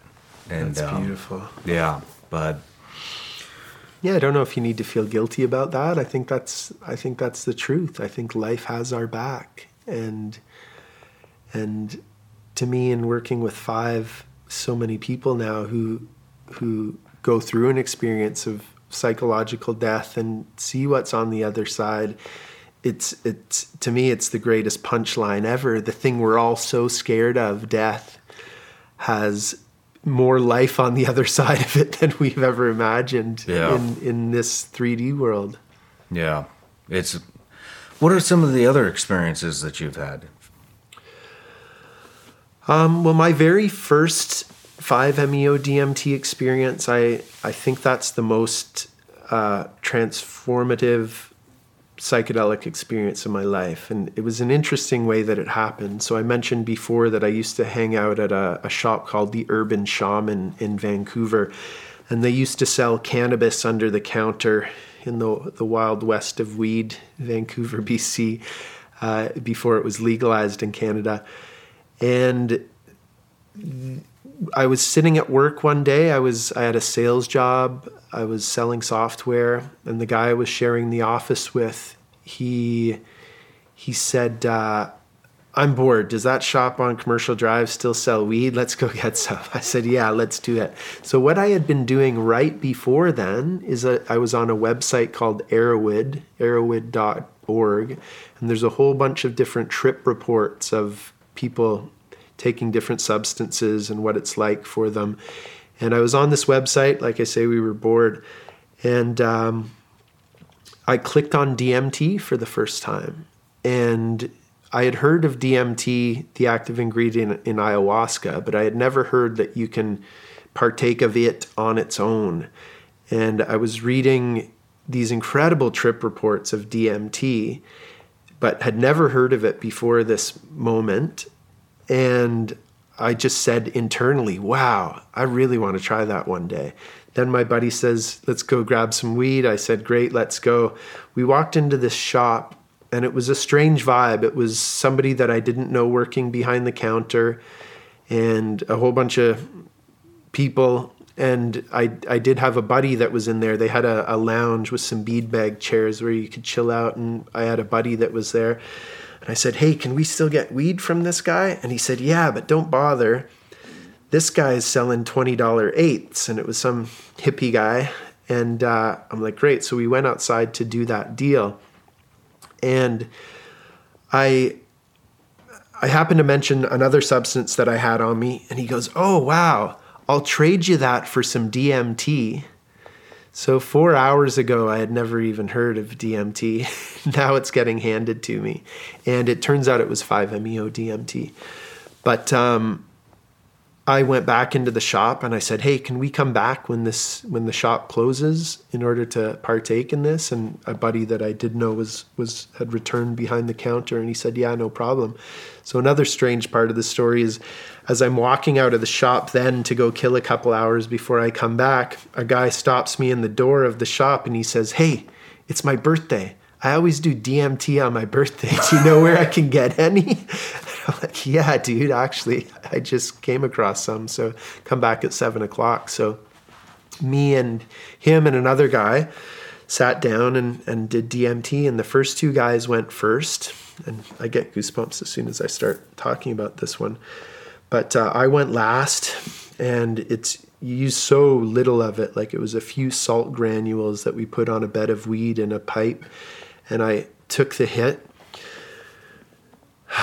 and as it as it came into me, I could all of a sudden feel complete awareness of every cell in my body.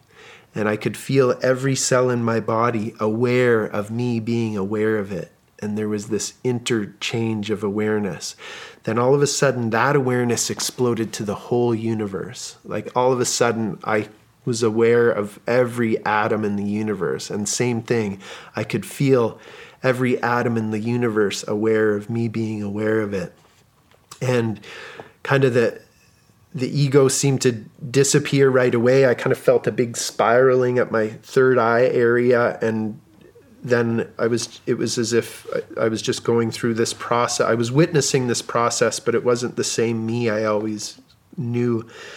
And the there was a presence that seemed to be guiding what was happening. And as I was there, I could hear sounds coming from the street outside, and this presence indicating that all of those sounds and every sight I'd ever seen and every sound I had ever heard had been sent to me with intent.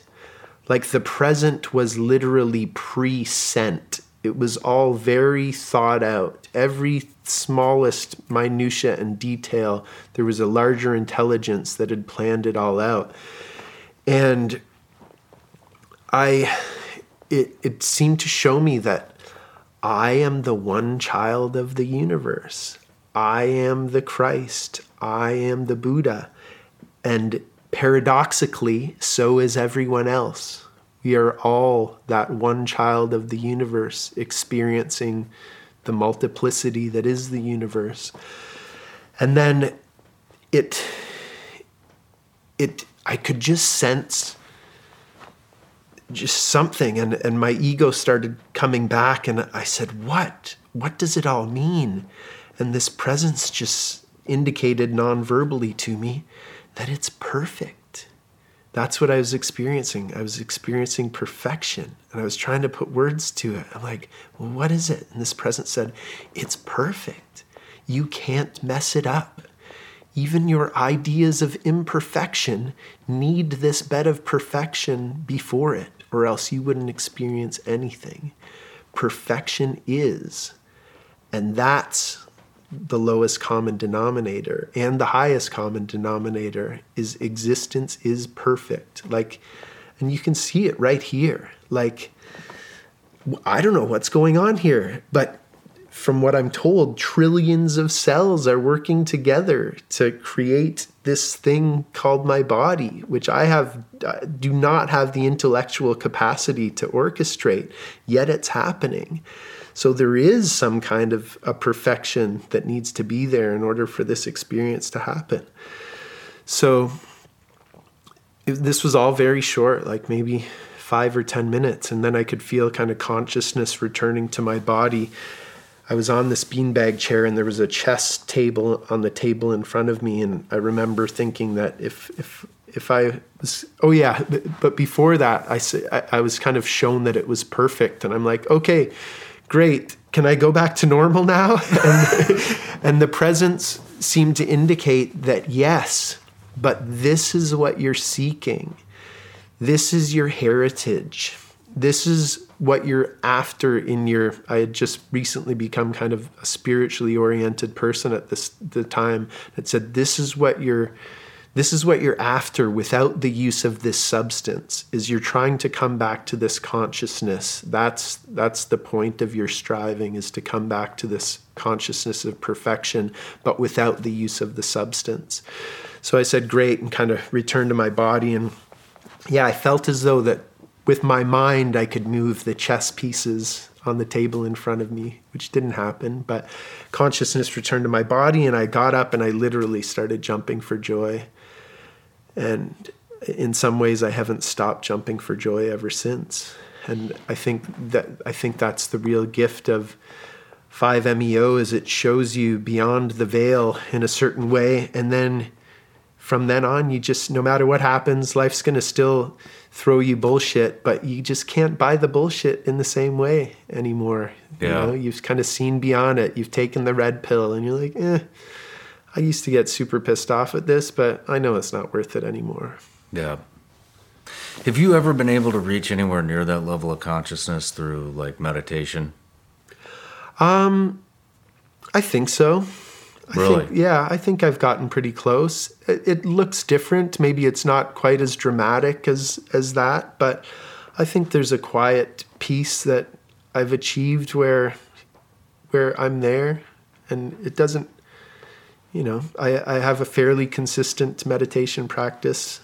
Uh, it hasn't been as consistent lately, but yeah, I think there's just a, a certain degree of, of peace that it, it, I wouldn't be able to function in where I was before, but there's a certain degree of that which is still bridgeable to here, which I, I feel as though I largely operate from. I still get a little more caught up in the bullshit than I'd like to sometimes, but uh, yeah, then you can always kind of fall back into that meditation practice and remind yourself, oh, yeah, it is just, it's crap. Don't buy it.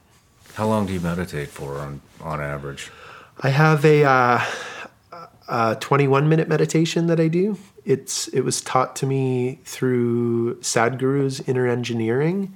Sadhguru is an Indian mystic. He was actually just on Joe Rogan. I was very stoked to see him on Rogan to get his teaching out there. Um, I so I was raised into uh, a Christian church. I was born into the United Church of Canada, which is of the the major religious organizations in Canada. It is kind of the most liberal. Like it was the first to have to allow gay ministers, and it was the first to officiate gay weddings. So it's a very uh, very liberal church, and kind of doesn't doesn't rake you over the coals of guilt too much. It's it was fun fun religion to grow up in, but at a certain point in my late teens, um, I just stopped buying it. I'm like, why are these adults believing in this fairy tale? Like this just just doesn't make sense to me at all. Uh, so I kind of threw the baby out with the bathwater and became largely atheistic for many years. And then it was actually in my early 20s, I I realized then that books could actually teach you something. There was a, a book my uncle recommended that kind of took the weight of the world off my shoulders at the time and I discovered wow books can actually teach you something. So that was when I really started a self-education process and started reading like crazy about how to be successful how to make money how to be happy. And one of those books was The Science of Getting Rich. And in the science of getting rich it's an old book. It was written in 1918 or something like that but there's a the, the bottom line is there is a thinking substance that permeates the interspaces of the universe, and a thought impressed upon this substance brings about the thing thought about. So, just in reading that paragraph at the time, it just hit me. I'm like, wait a second, that sounds like God. Did I throw, maybe I threw this religion thing out too soon? So, I started digging into all spiritual texts at the time and started to look for it seemed to me that everybody was very good at seeing what in religion was different from one religion to the other but i started digging in to see what's what do these religions have in common? And i started seeing very clearly that all these religions have something in common. They're all basically teaching you how to be a good human being and how to live happily and how to forgive and how to make the most out of life. And i really kind of went on a a very, you know, clear religious, uh, spiritual seeking. I started reading any spiritual teacher I could get my hands on and was really looking for something and, and read a lot over the years and really had a great intellectual understanding of so many different teachings.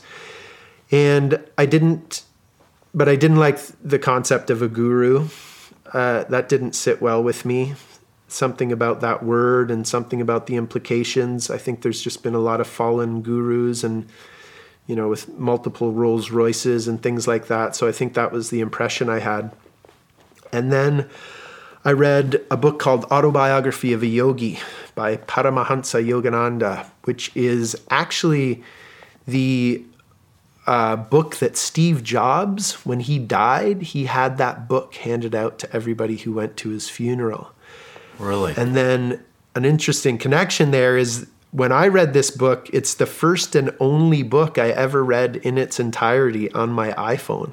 I got a free download of it. It was actually the only book Steve Jobs had on his iPad, apparently, as well. So, Autobiography of a Yogi is, uh, is Yogananda's autobiography, which starts with him as, I think, the, the fourth born child of an Indian family. He knew right away that he was spiritually oriented. His mother had been praying for a son that might become a priest or a, a Brahma or something like that. And uh, he, so his family kind of supported him. He was spiritually oriented, supported him on a quest to become a yogi.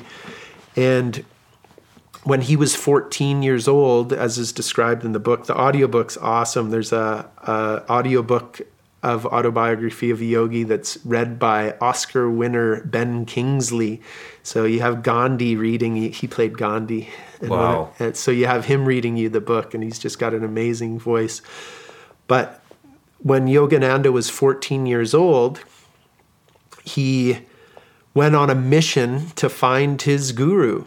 And he had had dreams of this guru and he was he was he was going to go find him. So he went all over india and saw many people who were who could accomplish great things like you know tame tigers and you know all kinds of spiritual things levitate things like that like really incredible things but none of them were his guru and he knew that. Until one day across a crowded marketplace he saw his guru. His guru saw him. They both instantly knew they ran over and embraced each other. They're like, finally, finally. So, and the guru said, You're going to come to my ashram in a year. Here's where it is. So that starts his formal training to become a yogi. And I read that. I'm like, All right. I'd be open for a guru if it happens like that, you know? Give me an across the marketplace moment where I know on every level of my being that I have found my guru. I'll take that. So for about 3 years afterwards, I anytime I saw a, a, spiritual teacher or even some of the ones that I had bumped into in the past, I just did this inner check, whether I saw their book or saw them on TV or whatever. I just did this inner check. I'm like, is this my guy? Is this my girl? And nothing until one day I'm. Uh, at, I, I had started the first Ibogaine house by then, and I was just surfing Facebook, which I'm not on anymore, but was at the time. And a guy who who used to be a yoga teacher at a yoga studio that I went to shared this video. And I pressed play on this video, and it was this guy, Sadhguru, talking about fear, I think was the video. Within 10 seconds, I think it was more like three, every cell of my body lit up, and I knew this was my guy. Like, I just instantly, like, holy shit, this is my guy. And I and he really hasn't disappointed since. I feel as though for the 20 years that I was kind of investigating spiritual matters before that, I developed a really good bullshit detector. I, I could just tell if something was off in what something somebody was teaching me. But with Sadhguru, he's just been this peerless teacher who has helped helped me a lot and what I did shortly thereafter is I drove down from Vancouver to San uh, San Francisco, where he was teaching his inner engineering, which is essentially the outcome is you learn a 21 minute meditation that you then do every day or a couple times a day. So I've been doing that, the inner engineering, the the Shambhavi meditation for about five or six years ever since, and I realized once I started that meditation practice that intellectually I understood a lot about different aspects of religion and spirituality and can kind of put them together. But until you have that daily practice where you are just sitting still and trying to get in touch with something bigger within yourself that you're really just paying it lip service. It was it was once I finally started doing that practice that I actually started feeling a degree of spiritual peace within me. Interesting. Mm-hmm.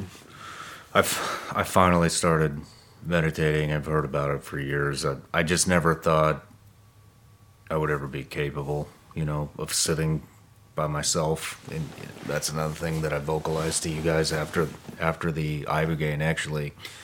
And then I came home and and started it right away. And now I do it every single morning. I think I've missed maybe two in the past two months. Nice. That's huge. And um, sometimes twice a day, sometimes up to 50 something minutes.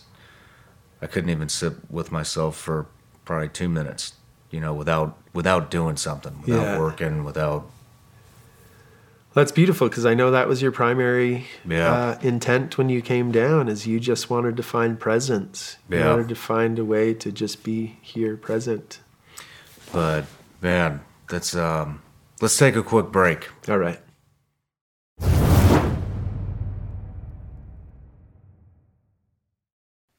75% of the human population struggles with sleep. I was part of that 75%. I'm a new parent, I'm a business owner. My mind goes about a thousand miles an hour of all hours of the day and night, and it's hard to sleep. So I started looking into it. It turns out it's a magnesium deficiency. So let me tell you about BiOptimizers.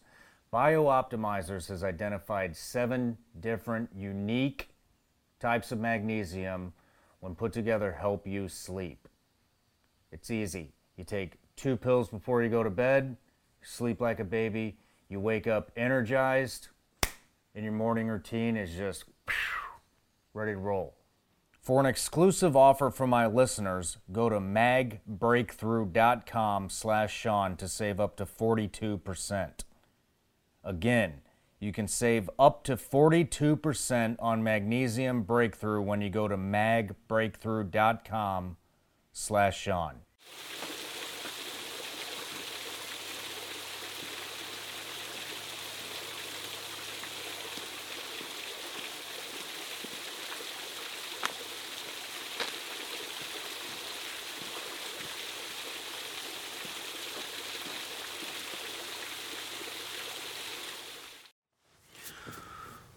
So we're back from the break. We've been really diving into spirituality, you know, and and and finding all that after you take the medicine and, Mm-hmm. and some of your personal experiences.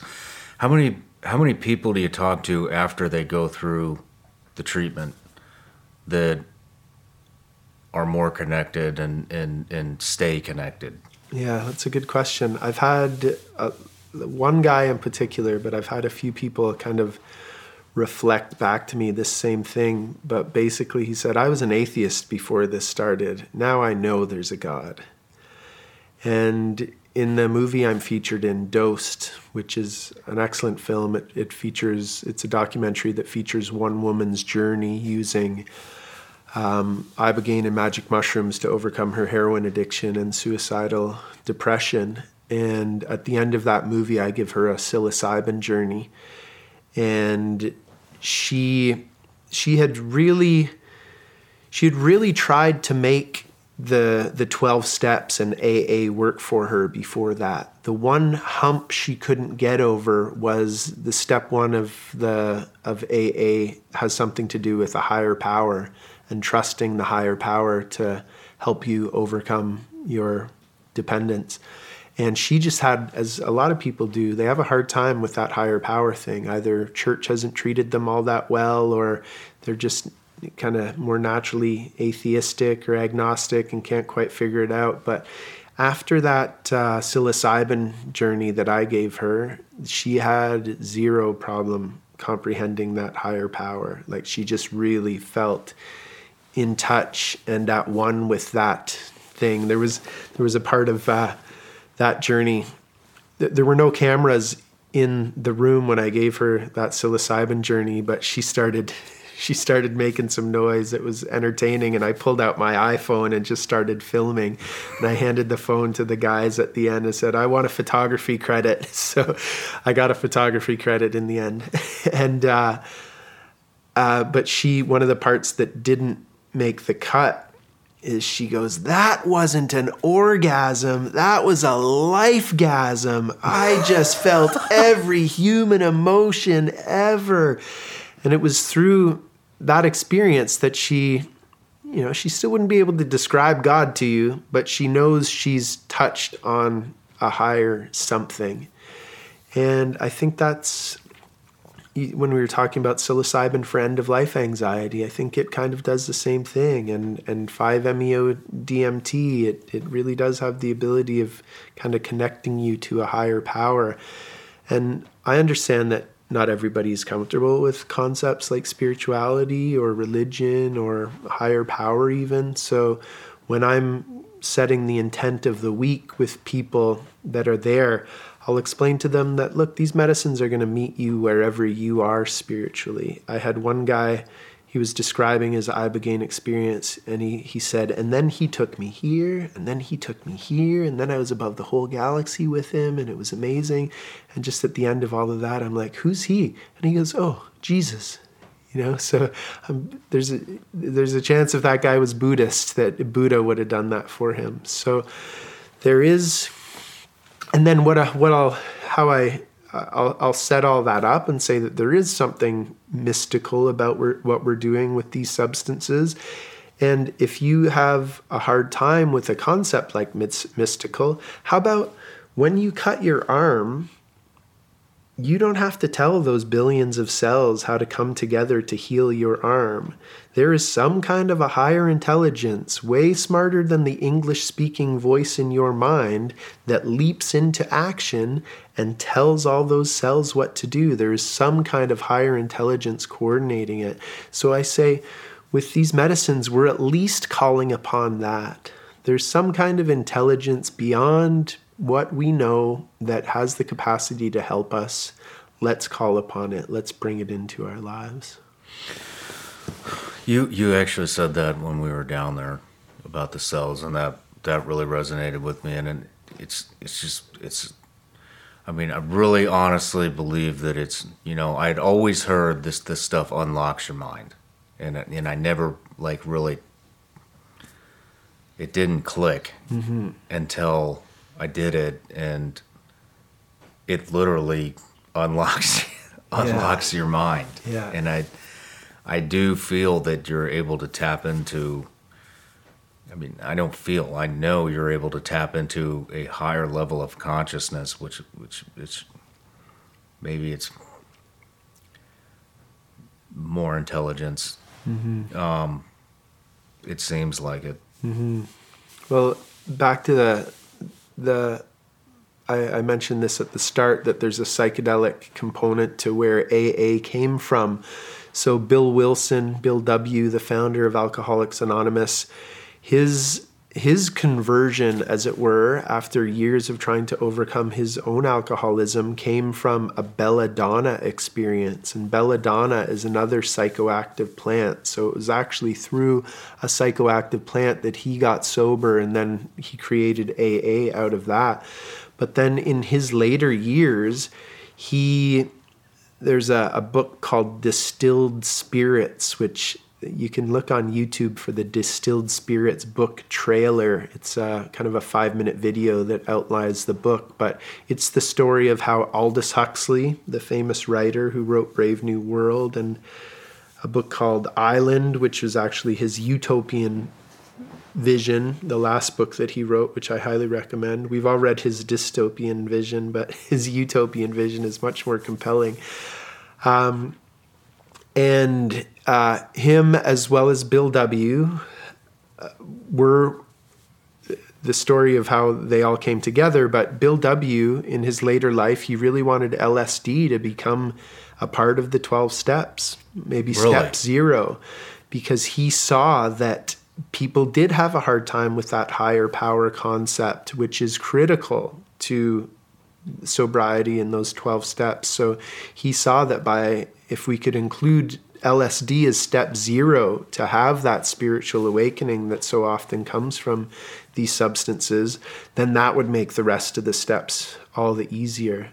Because it is almost a, when people do find sobriety in the end, it is almost like a spiritual conversion process that happens for them something shifts. And even in your life, like without intent, you had this spiritual experience with these substances at our center, and all of a sudden, alcohol is not as attractive anymore. Yeah. Not attractive at all.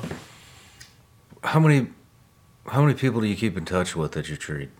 Quite a bit. Like I set up signal groups for everybody to stay in touch before and after. And uh, yeah, the messages will pop up in those. And some pe- uh, the door is open for everybody to stay in touch with me, and some people do more than others. But uh, yeah, it's a treat to stay in touch with people. And even back in when I was primarily doing detoxes, to see some of those people still thriving and flourishing from that. Uh, I, I feel as though we bring people in for Ibogaine, and it's like we bring them in and bring them, get put them through one of the hardest weeks of their lives, and it's like you're just shaking them up like this, and then you set them down, but they're on a slightly different angle. And I feel as though with with I feel as though we're successful when people leave, they might feel as though they've made a 90 degree course change or 180 degree course change or 45 degree course change. But then when they get home, not everybody did Ibogaine with them. So, you know, life happens and, and things hold, drag you down again. But I feel as though we're super successful, even if we just get a five degree course change.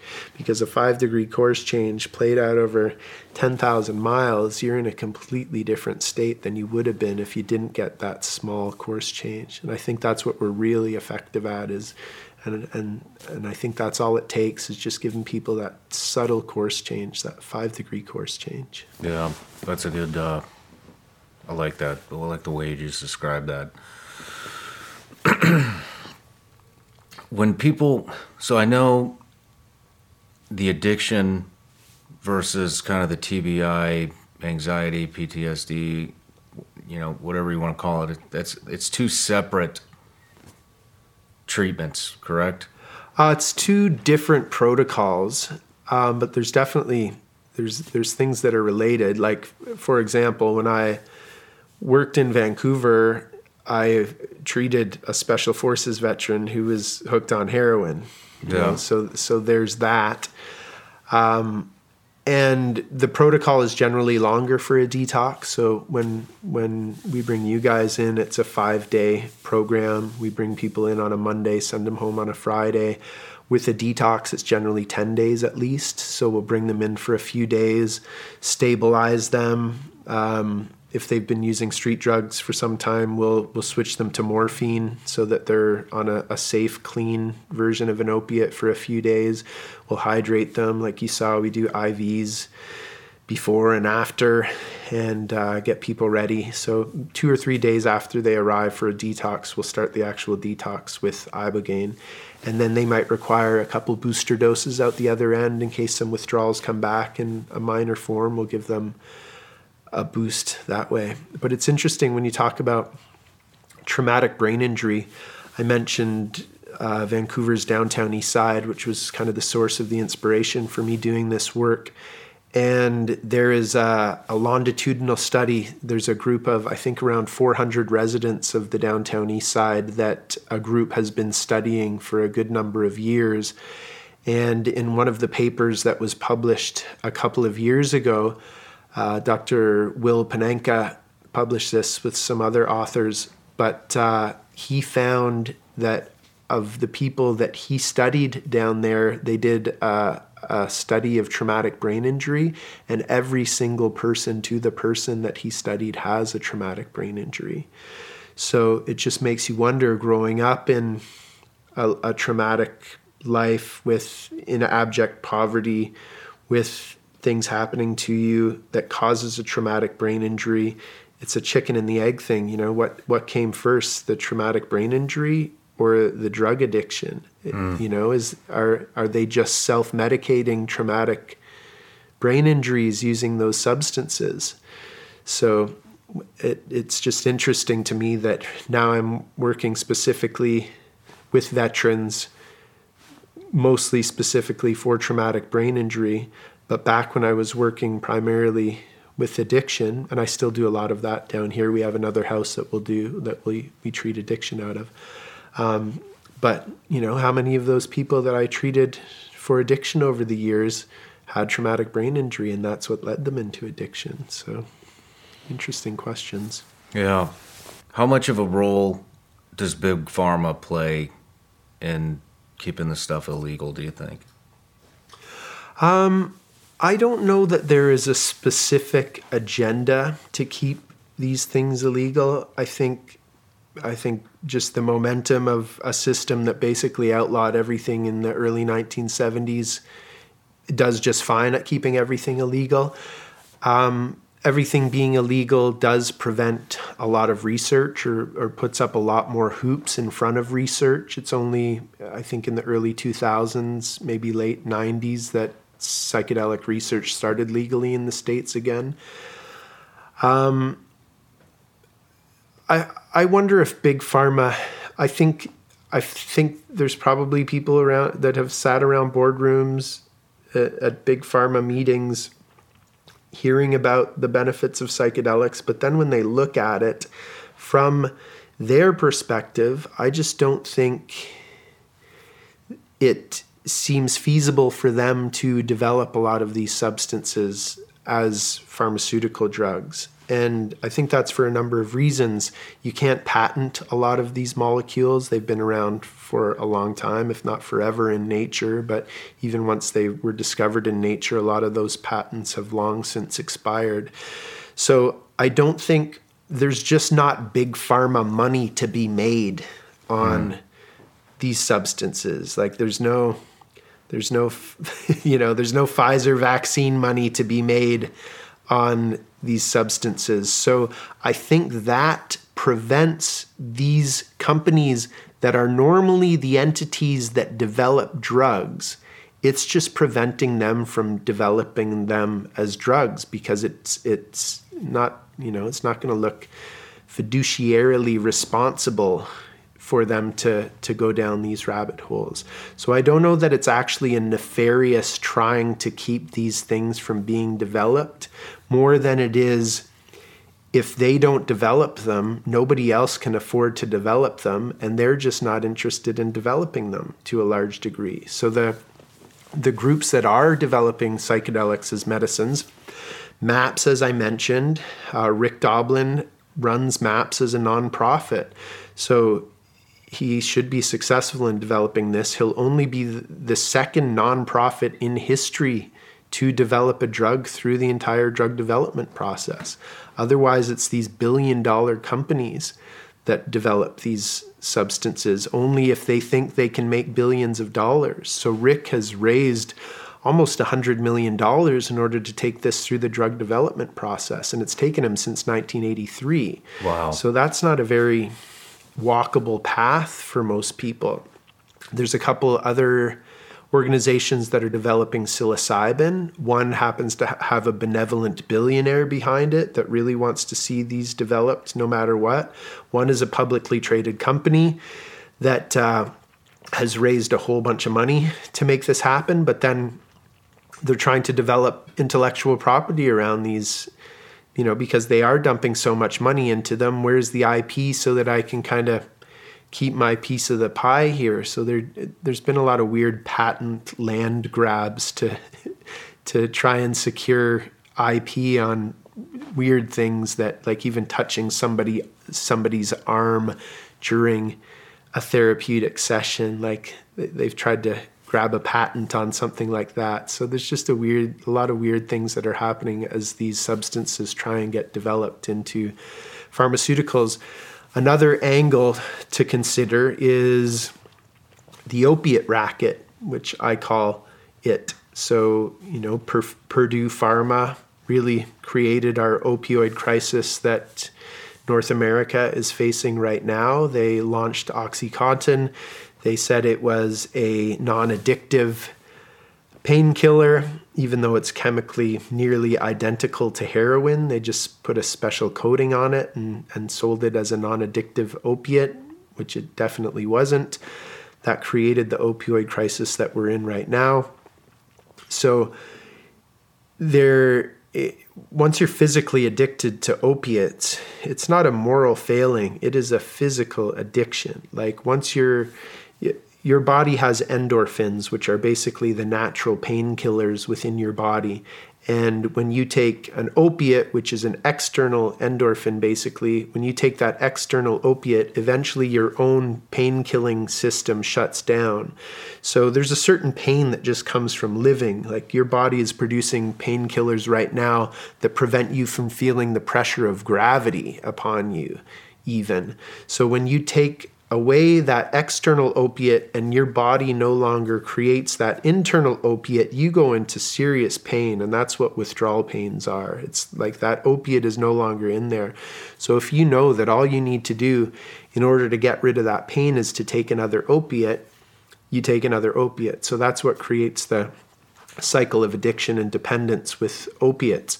So if you just ask, you say, well, why don't you just quit? It's not quite so simple. It's not a matter of just quitting. It's a matter of going through weeks and months of abject pain if you're going to quit a substance like that. So, what has been created as a solution are opiate replacement drugs. So, the popular ones are methadone and Suboxone. So, those don't get you off opiates. What they do is they replace the illegal street opiates with a legal opiate that you can go to the pharmacy and get. Some people need to go every day in order to take that. So there's a lot of money being made in giving people an opiate every day. So there's a, a massive market, and there's a lot of people involved in that market, a lot of companies involved in that market. I know in Canada, um, for if if somebody who is opiate dependent goes into a pharmacy and receives their methadone every single day, that pharmacy makes six thousand dollars a year off that person. So they don't necessarily want that person to get get free of opiates. So um, not to mention the doctors that prescribe those, and when you're on those, you you might need to go to the doctor every couple of weeks, at least at first, to make sure the program's working for you. Maybe at least once a month. So there's a lot of money being made in order yeah. in keeping people on those. So if I were one of those companies making all those that money, and and somebody came along and said, "But wait, we could give these people ibogaine, and they could be off opiates in a couple of days." It, it, it might cost a few thousand dollars to do that, but it's not this ongoing perpetual profit. Yeah. It's not, you know, it's not an opiate racket. So it's um, people, people it's it's not a conspiracy theory to think that there's a bunch of people sitting in boardrooms saying how can we be more profitable? Yeah. like that's what people people seem to forget that and they think that ever, that um, i don't know certain people think oh no they're they're well intended they would never do anything that would hurt people. Well they've got those organizations have a fiduciary duty to keep those companies profitable as long as it is within the realms of the law. And then these companies get so profitable that if they don't like the law the way it is they can lobby the government to change the law into one that better suits them. So so yeah i'm not sure that big pharma is you know is evilly plotting against psychedelics. I think there are just market forces that are against the development of psychedelics. How much is how much has this industry grown, the psychedelic world grown in the past ten years? It's really from uh, as me, somebody who's been professionally involved for ten years and kind of been watching as things grow. I think we're way farther ahead now than I would have thought we would have been by now. In in Canada, there was the big kind of cannabis gold rush. A lot of cannabis companies went were allowed to trade on the the public markets in Canada. A lot of those companies were crap and nothing happened, but there was a lot of speculation. So a lot of a lot of money was made playing the, the stock market with those. So a lot of um, psychedelic companies have came on the market, especially kind of as of two years ago. You saw a whole bunch of publicly traded companies pop up with psychedelics on their mind. I don't think. Uh, I wrote a, a piece that's I think the psychedelics time the psychedelic times published on their website called "Why Psychedelics Are Not the Next Cannabis" because I think a lot of people rushed in and said, "Oh, this is the next cannabis. We can all get rich off this, like we did off cannabis." And it's just not the same thing. Cannabis is something that, um, you know, a lot of people do use every day. It is something that people use chronically, so there's that market. Psychedelics, if you're doing it right, nobody's using them every day. There is something called microdosing, and microdosing you you might take much more frequently, but that's a small amount of a very inexpensive substance generally that people are microdosing. So, you know, I've so a lot of companies have popped up to to with the aim of doing something within the psychedelic world, and I know already a handful of those companies have folded because it's not quite as easy a business model as let's just provide this addictive substance to people that want it. People Yeah. people might say cannabis isn't addictive. That's not my experience. I've I've had a tenuous relationship with cannabis my whole life. Um, but uh, but yeah, but then there are some really cool companies, and I know some people involved in some of those cool companies. I helped co-found the Canadian Psychedelic Association. I was on the board of directors for MAPS in Canada. I was chair of the board there for a few years, and through through that, I, I actually helped kick off the Psychedelic Business Association, so one of the first trade associations dedicated to psychedelic business. And there's some really good people in there. I just think the business model is we're still in early days as far as regulation is concerned, and there's going to be need to be a lot of regulatory changes that that happen before I think a lot of these businesses are viable. And a lot of these businesses are trying to take a top-down approach to to you know whatever their business is going to be where I, I don't know i just feel really blessed for where i'm at which has really been from a bottom up approach. I had a unique window of opportunity where i was able to legally do this in my home country. I'm now working in another country where it's legal to work with it and uh, i'm able to serve a whole bunch of people. And i think we will we will expand but i'm i'm happy that we're not expanding I'm happy we're doing this kind of grassroots bottom ro- bottom up growth Yeah. than rather than just trying to. All right, I want to get in the psychedelic business. What are we going to do? I Yeah. didn't have to do that. You, you brought up microdosing.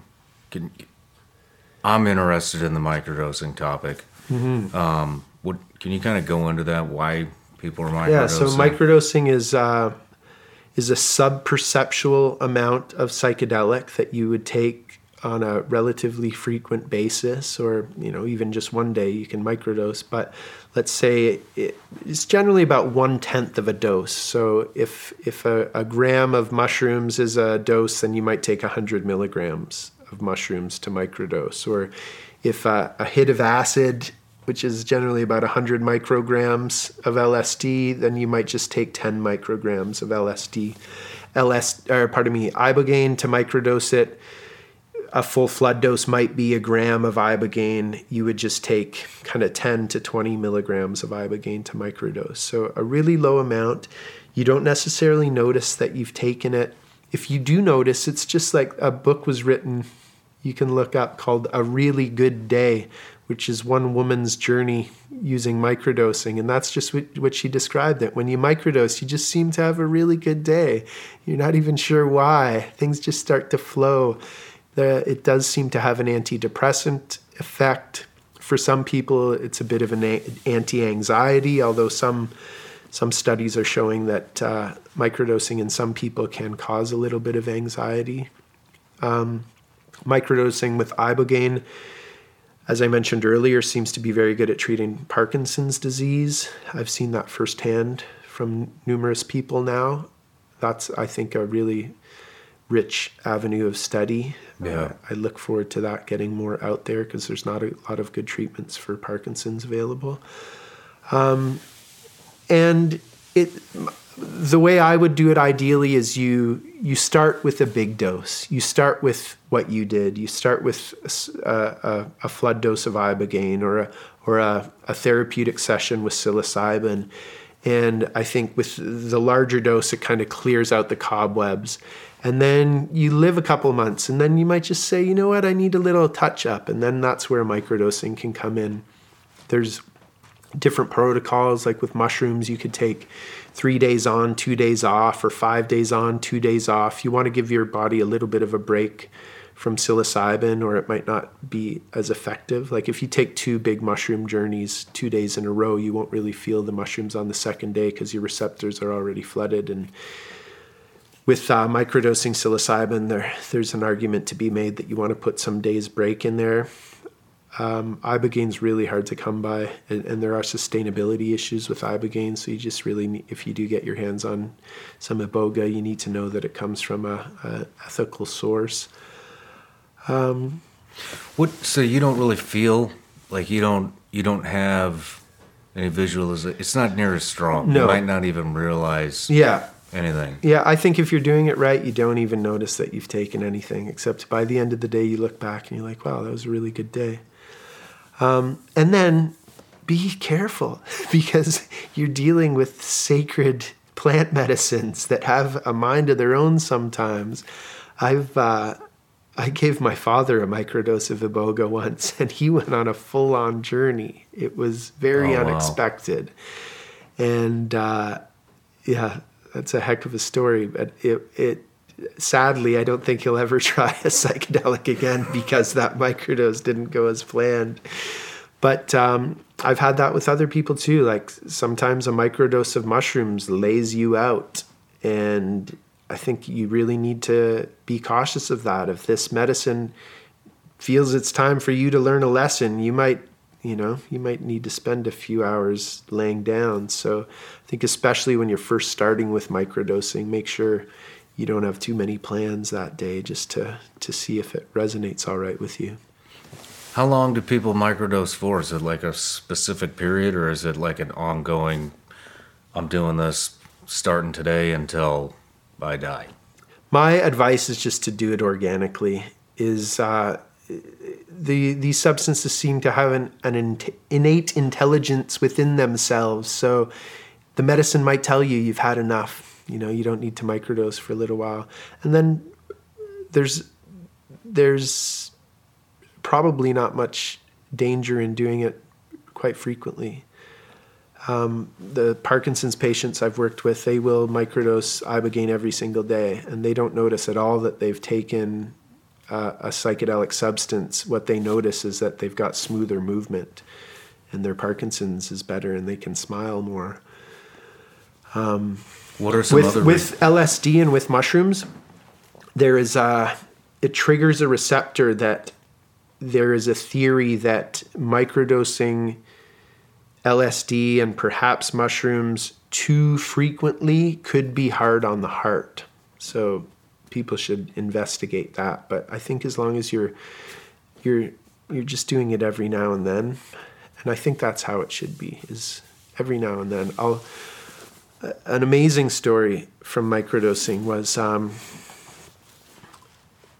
it, and again just because of the age of the person you know tr- tread with caution on taking this as advice but my partner has a friend who was her family was very much suffering because their 12 year old daughter had massive amounts of depression, couldn't function, couldn't go to school, was really bringing down the whole family. And my my love Brianna, she said to her friend, you know, you might want to try microdosing mushrooms. And she's like, we will try anything right now. So um, this person got a hold on of some mushrooms and they were ground up and put into capsules for microdoses, so 100 milligram per cap. And she started putting like half of that cap into the daughter's smoothie in the morning. And she said she was well aware that she was taking some kind of a medicine, and it dramatically changed her. She, oh, she, within months, she was going to school all the time, no problem. Um, this woman credits Brianna for saving her family. And the amazing thing is that girl no longer requires the medicine. She for a while there, she would be like, "Yeah, mom, I need my medicine today." Or, "Yeah, I feel like I might need my medicine today." Or even the other kids were like, "She needs her medicine today." But after a few months of this, she is completely healed as it were and and doesn't hasn't required microdoses for I think it's probably more than a year at this point. Wow. Yeah. That's amazing. Yeah. Just, so is it is it actually regenerating like brain cells? More studies are needed, but a really cool study I can reference is uh, there was a study with rats, and the the rats heard a buzzer, and the floor that they were standing on was electrocuted. Hear the buzzer, electric shock. Hear the buzzer, electric shock. Pretty soon, all they needed to do was hear the buzzer, and they would f- jump like they're about to get an electric shock. So they gave, there were two groups of rats. They gave one group a large, the equivalent of a large dose of psilocybin, and they gave the other group the equivalent of a microdose of psilocybin. The group that was given the large dose of psilocybin, the end of the experiment was how many times will it take them to hear the buzzer with no electrocution so that they don't jump when they hear the buzzer anymore? How long does it take to condition that fear response out of them again? So, with the large dose of psilocybin, it took 10 times. After 10 times, the rats didn't jump anymore. With the microdose, it only took two times. No kidding. So, Paul Stamets was the one. He's a there's a movie on Netflix called Fantastic Fungi. Paul is an acquaintance of mine. I'm I'm pretty good friends with his partner Pam Kryskow, who's a physician that started the Canadian Psychedelic Association with me. But um, I I heard Paul describe that study, and then the theory is that maybe when you take the larger flood dose of the substance, you're dealing with these neurons that are super delicate. So it might clean everything out, it might be overall beneficial, but in order to rebuild these very sensitive small neurons, maybe that's what the microdose is there for. Without completely bombarding the system with psilocybin, the microdose just allows those really small cells to regrow in the gentle way that they need. So I think yeah, I think microdosing psilocybin again. I'm, it's it's sad that these these substances are 50 years behind on the research because all research was outlawed in the, you know, from the Nixon era. Yeah. Yeah. Yeah, this stuff is just it fast. It's Yeah. fascinating. Yeah. To me. So Paul Stamets, he he has something called the Stamets stack that he recommends, which is to take uh, psilocybin mushrooms, microdose those, along with lion's mane mushrooms, which are also known to be very good at neuro regeneration. Lion's mane are awesome to take. I love taking that. And then to add a little niacin in there, because niacin gives you that niacin flush, which means kind of the, the ends of your nerves are getting activated. So his theory is that the niacin kind of activates those areas, then the mushrooms go in to those activated areas and help help some regrowth. Wow. Well, let's take a quick break, and uh, when we come back, let's talk about, you know, what you're doing, preparation to go through the journey to get the treatment, what it what what the experience is like during the treatment, and what they can expect afterwards, and uh, and where to find you. Right on. All right, man. Thanks. Hey guys, I want to tell you about Kachava, my all in one daily super blend. If you're worried you aren't getting all the nutrients you need or struggling to stay on top of your health, then listen up because Kachava has you covered. All the superfoods, all the vitamins, all the omegas, all the adaptogens, all the greens, all the protein, all the benefits for your gut, your skin, your hair, your brain, your muscles, and your heart your whole health. No more compromise, no more guilt. No other nutrition shake does all of this.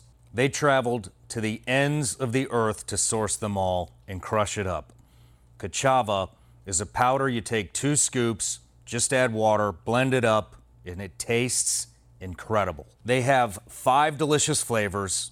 Chocolate and chai are my personal favorites. I drink Kachava for breakfast and it keeps me full for hours. There's just no way I could get all these nutrients with just my normal diet. Trying to manage all the supplements and ingredients you should be taking, it gets overwhelming and it gets expensive. But now Kachava makes clean, organic, superfood nutrition accessible to everyone. You have got to try Kachava for yourself. Kachava is offering 10% off for a limited time. Go to kachava.com slash Sean, spelt K-A-C-H-A-V-A, and get 10% off your first order. That's K-A-C-H-A-V-A dot com slash Sean. There is never a good time to talk about it. It's not fun, and for most people, it can seem overwhelming. I'm talking about life insurance. But here's the good news it only takes 10 minutes, and it's all online. I'm talking about Fabric Life Insurance. Fabric is all about families. It was built by the parents for the parents, and every parent knows how hard free time is to come by. So they made it super simple. Takes less than 10 minutes to apply, see your quote, and personalize your quote to fit your family's needs. You can be offered coverage instantaneously. And the best part, there is no health exam required. Fabric also has a 30 day money back guarantee, and you can cancel at any time. Protect your family's financial future with Fabric. Apply in just 10 minutes at meetfabric.com slash Sean. That's meetfabric.com slash Sean. M-E-E-T fabric.com slash Sean. Fabric Insurance Agency policies issued by Vantis Life, not available in New York and Montana. Prices subject to underwriting and health questions.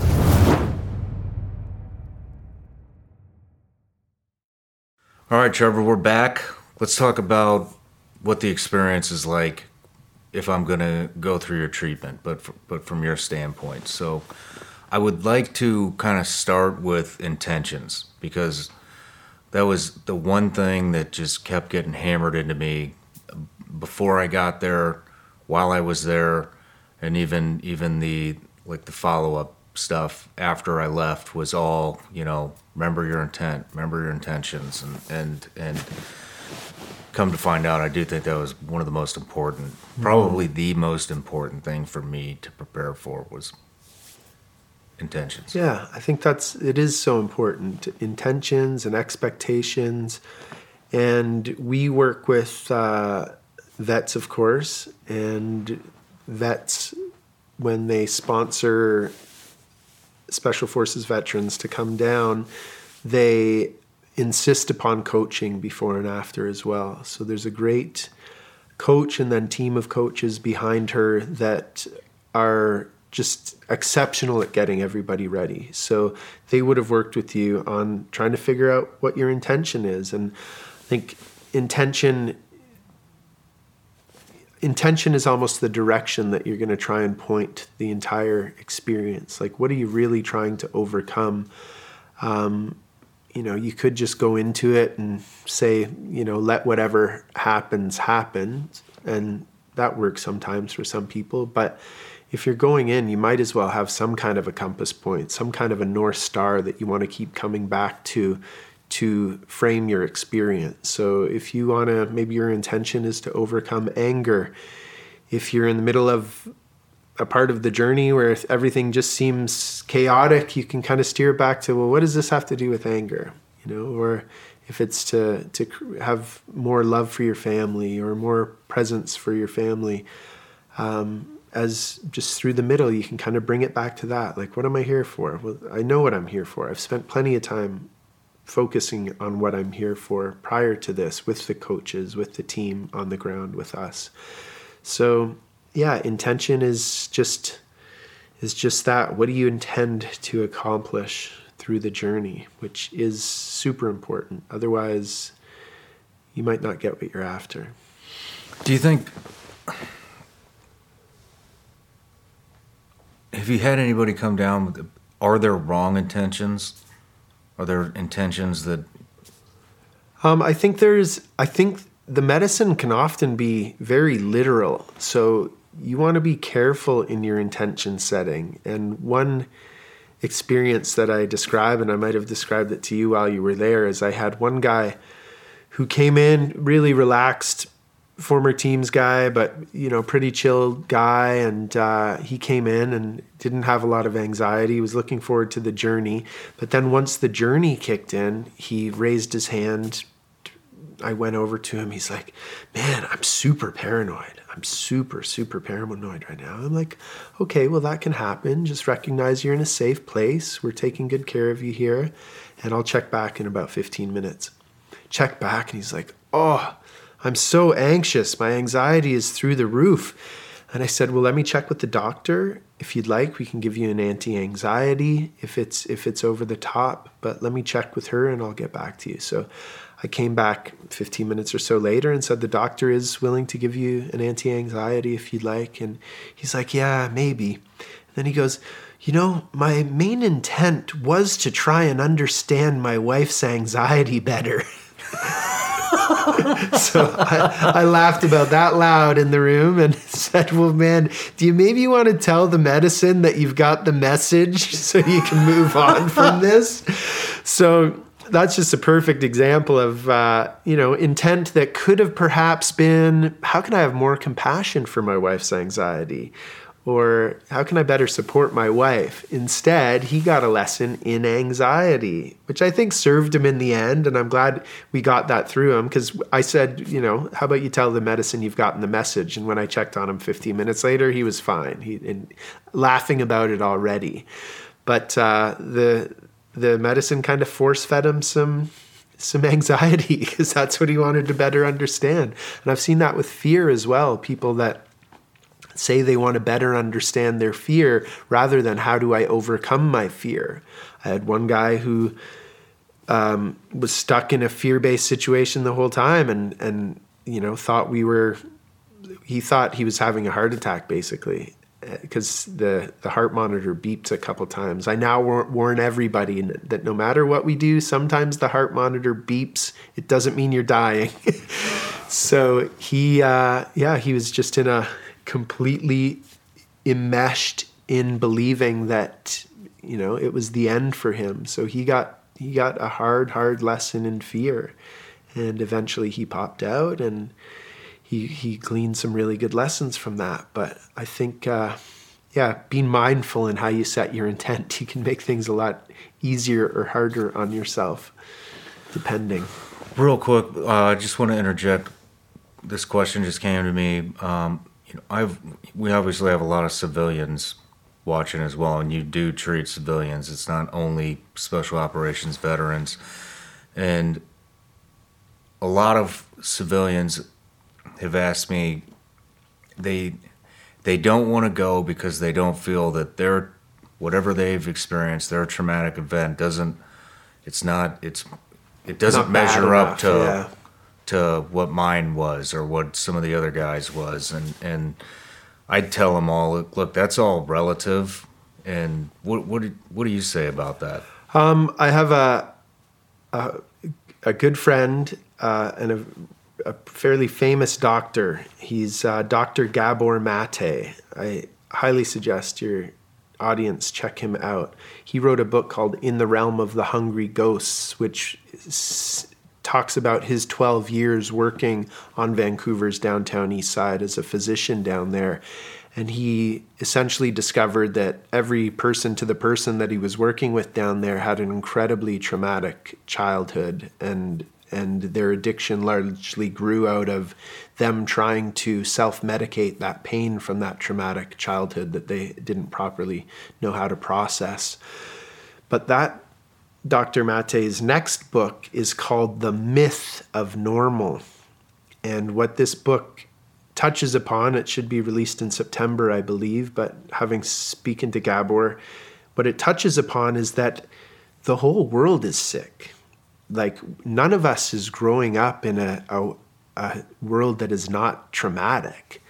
Every aspect of life on earth right now carries some degree of trauma with it. I won't say every aspect, of course, not every aspect, but life in general, people are growing up in a, a traumatic world. So the, normal is a myth because I think normal would mean we all grow up in, in happy, loving families with a happy, loving community, happy, loving nation, if we have nation states in a normal, you know. So I think to answer your question more directly, these substances are very good at getting people from minus 10 to zero, but they're also really good at getting people from zero to plus 10.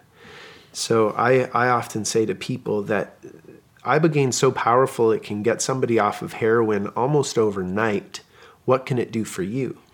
yeah that's a you good know? point Yeah. So you, you it doesn't matter. You don't have to have. I don't think so. If you feel the call, answer that call. If you don't feel the call, you don't have to force yourself. But if you're feeling a call to to experience some of the the enlightening aspects of these substances, I, I think you should track that down. If if you feel that call towards ibogaine specifically, I'd say you're you're hooked in what I call the iboga vortex. Once once you hear about Ibo- iboga and it interests you, you're eventually going to do it. Yeah. yeah. That's what happened to me. Yeah, exactly. and I'm glad I did it. But um, managing expectations uh, for me was another thing that I was really trying to get a grasp on. And and so, can you talk about managing expectations before you get there and while you're there? Yeah, so I do what I can to prepare people for the Iboga journey in a myriad of different ways. There's different advice that I can give that'll help people navigate the experience. Like Iboga is like stepping on a roller coaster. When you get on that roller coaster, when it comes on, when you're going up the hill, it's it can be freaky. Then you have lots of ups, you have lots of downs, you have some loop-de-loops, you have some tunnels of terror, you might have some water features with some purging. But the only rule of roller coasters is don't try and get off in the middle of the roller coaster. And if I ever see anybody struggling through an experience like the ones we've been talking about today, it's when they're trying to get off the roller coaster. It's like, no, I don't want this. But you know, you've already taken the red pill. you're kind of you're in for the ride. The beautiful thing about roller coasters is they do finish. So even if you're terrified the whole time, eventually it's going to end. But some people love roller coasters, some people hate roller coasters either way, the roller coaster does finish. And you can do things to prepare so that it is more enjoyable for you. So I do all I can to help people prepare. And I also say, I'll give you a bunch of tools to hopefully help you navigate through this experience. But at the end of the day, get rid of your expectations because the expectations are going to get in the way. If you think Ibogaine is going to be one way, you're going to be so sorely disappointed, um, especially if you've never done it before. Even for me, who's who's done it multiple times now, you think it's going to be the way it was last time. It's not at all. It's still got a certain signature that's the same, but it's not at all the same. So it's it's great to set an intent which is kind of like your north star which is i'm going to do all i can to to discover this about myself while i'm on the roller coaster while i enjoy the process. But other than that you kind of just you need to let go of any expectations because like i say some people get visions some people don't. If somebody goes in expecting wild visions they might not get them and then they might be disappointed when there was no need for that disappointment if they just let go of the expectation in the first place Interesting. Let's talk about. We're down there now. We're at the facility, or what the house, whatever you call yeah. it. Yeah. So we have a big, beautiful house that we operate out of. We can bring in up to five people at a time at this current house. Like I say, we do have another house that we'll do detoxes out of, but currently we're bringing people in primarily for this psycho spiritual protocol We'll bring everybody in together on a Monday.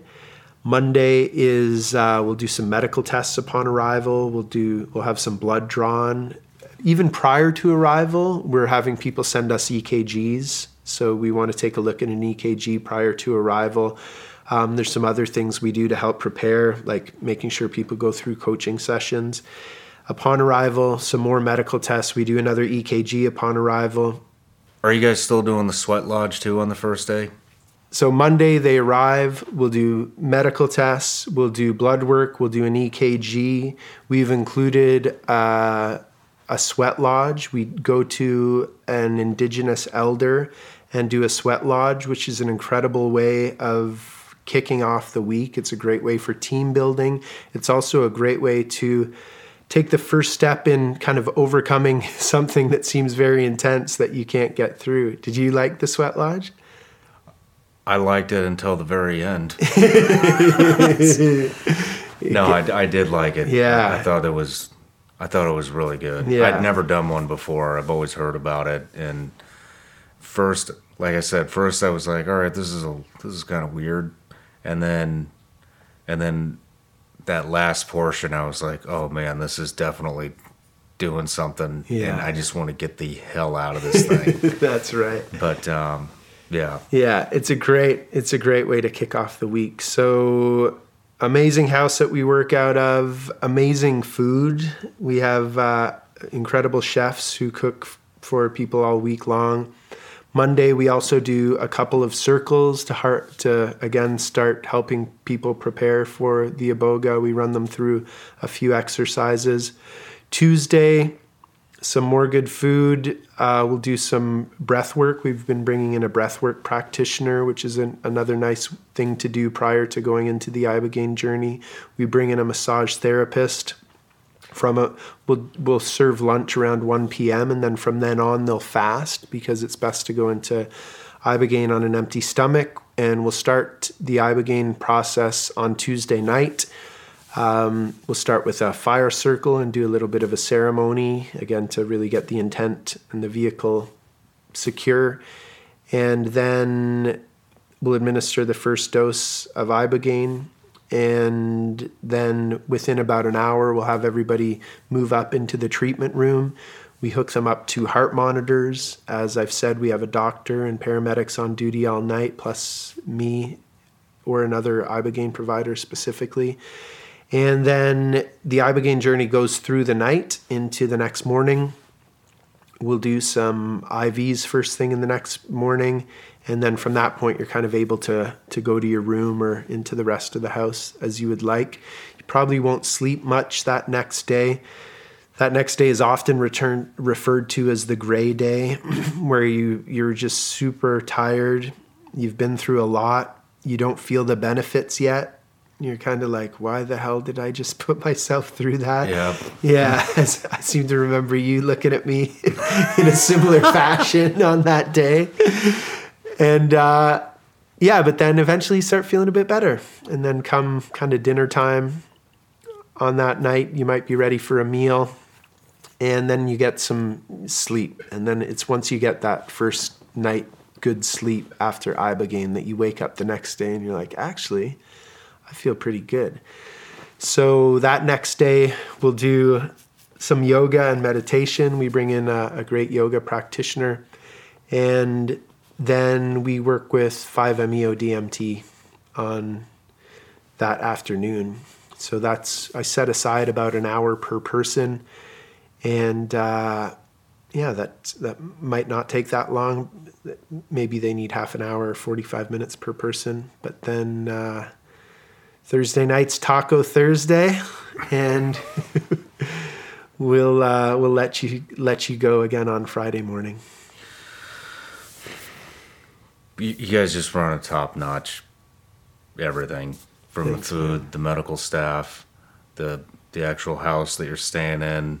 You take civilians. Where do they find you? How do they get in touch? Yeah, our website is NV, which stands for Nouvelle Vie neurogenesis, N E U R O G E N E S I S dot com. So nvneurogenesis dot com.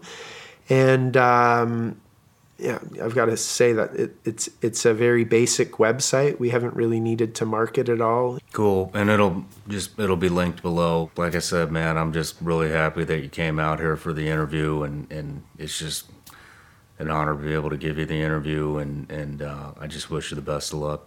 Beautiful. Thanks so much, Sean, for uh, number one, for coming down and, and doing the work because you're definitely making the world a better place by by sharing your new self. One of my favorite quotes is Who you are speaks so loudly, I don't hear what you're saying.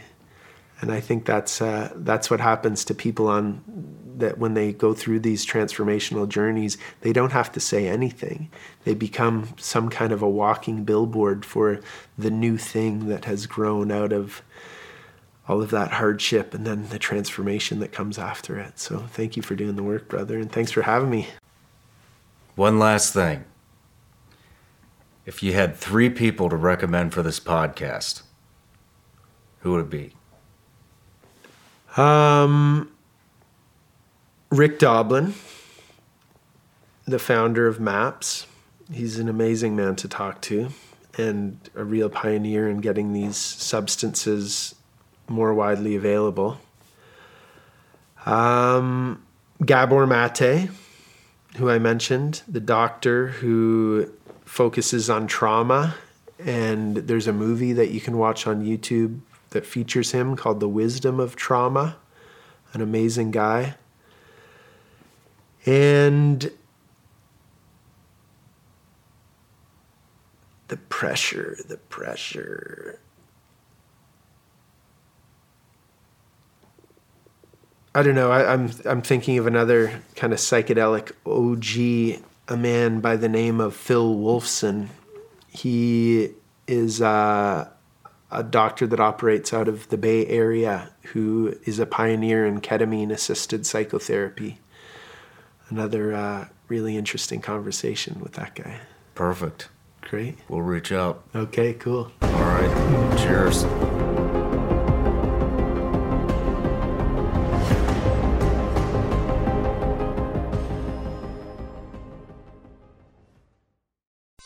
It's time to get away in a new Hyundai vehicle during the Hyundai Getaway Sales Event at Woodhouse Hyundai.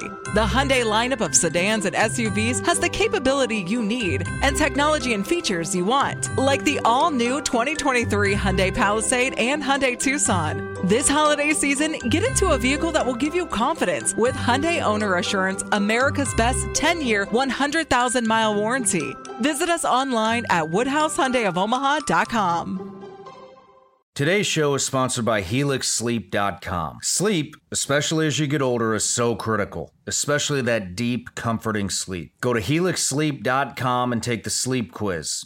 I took it and was matched with the Midnight Lux. Helix knows that everyone's unique, so they have several different mattress models to match based on your body type and sleep preferences. Once you match, your mattress comes right to your front door, shipped for free. When you receive your Helix mattress, you'll be hooked. It's so easy to unbox, and you won't believe how well you sleep.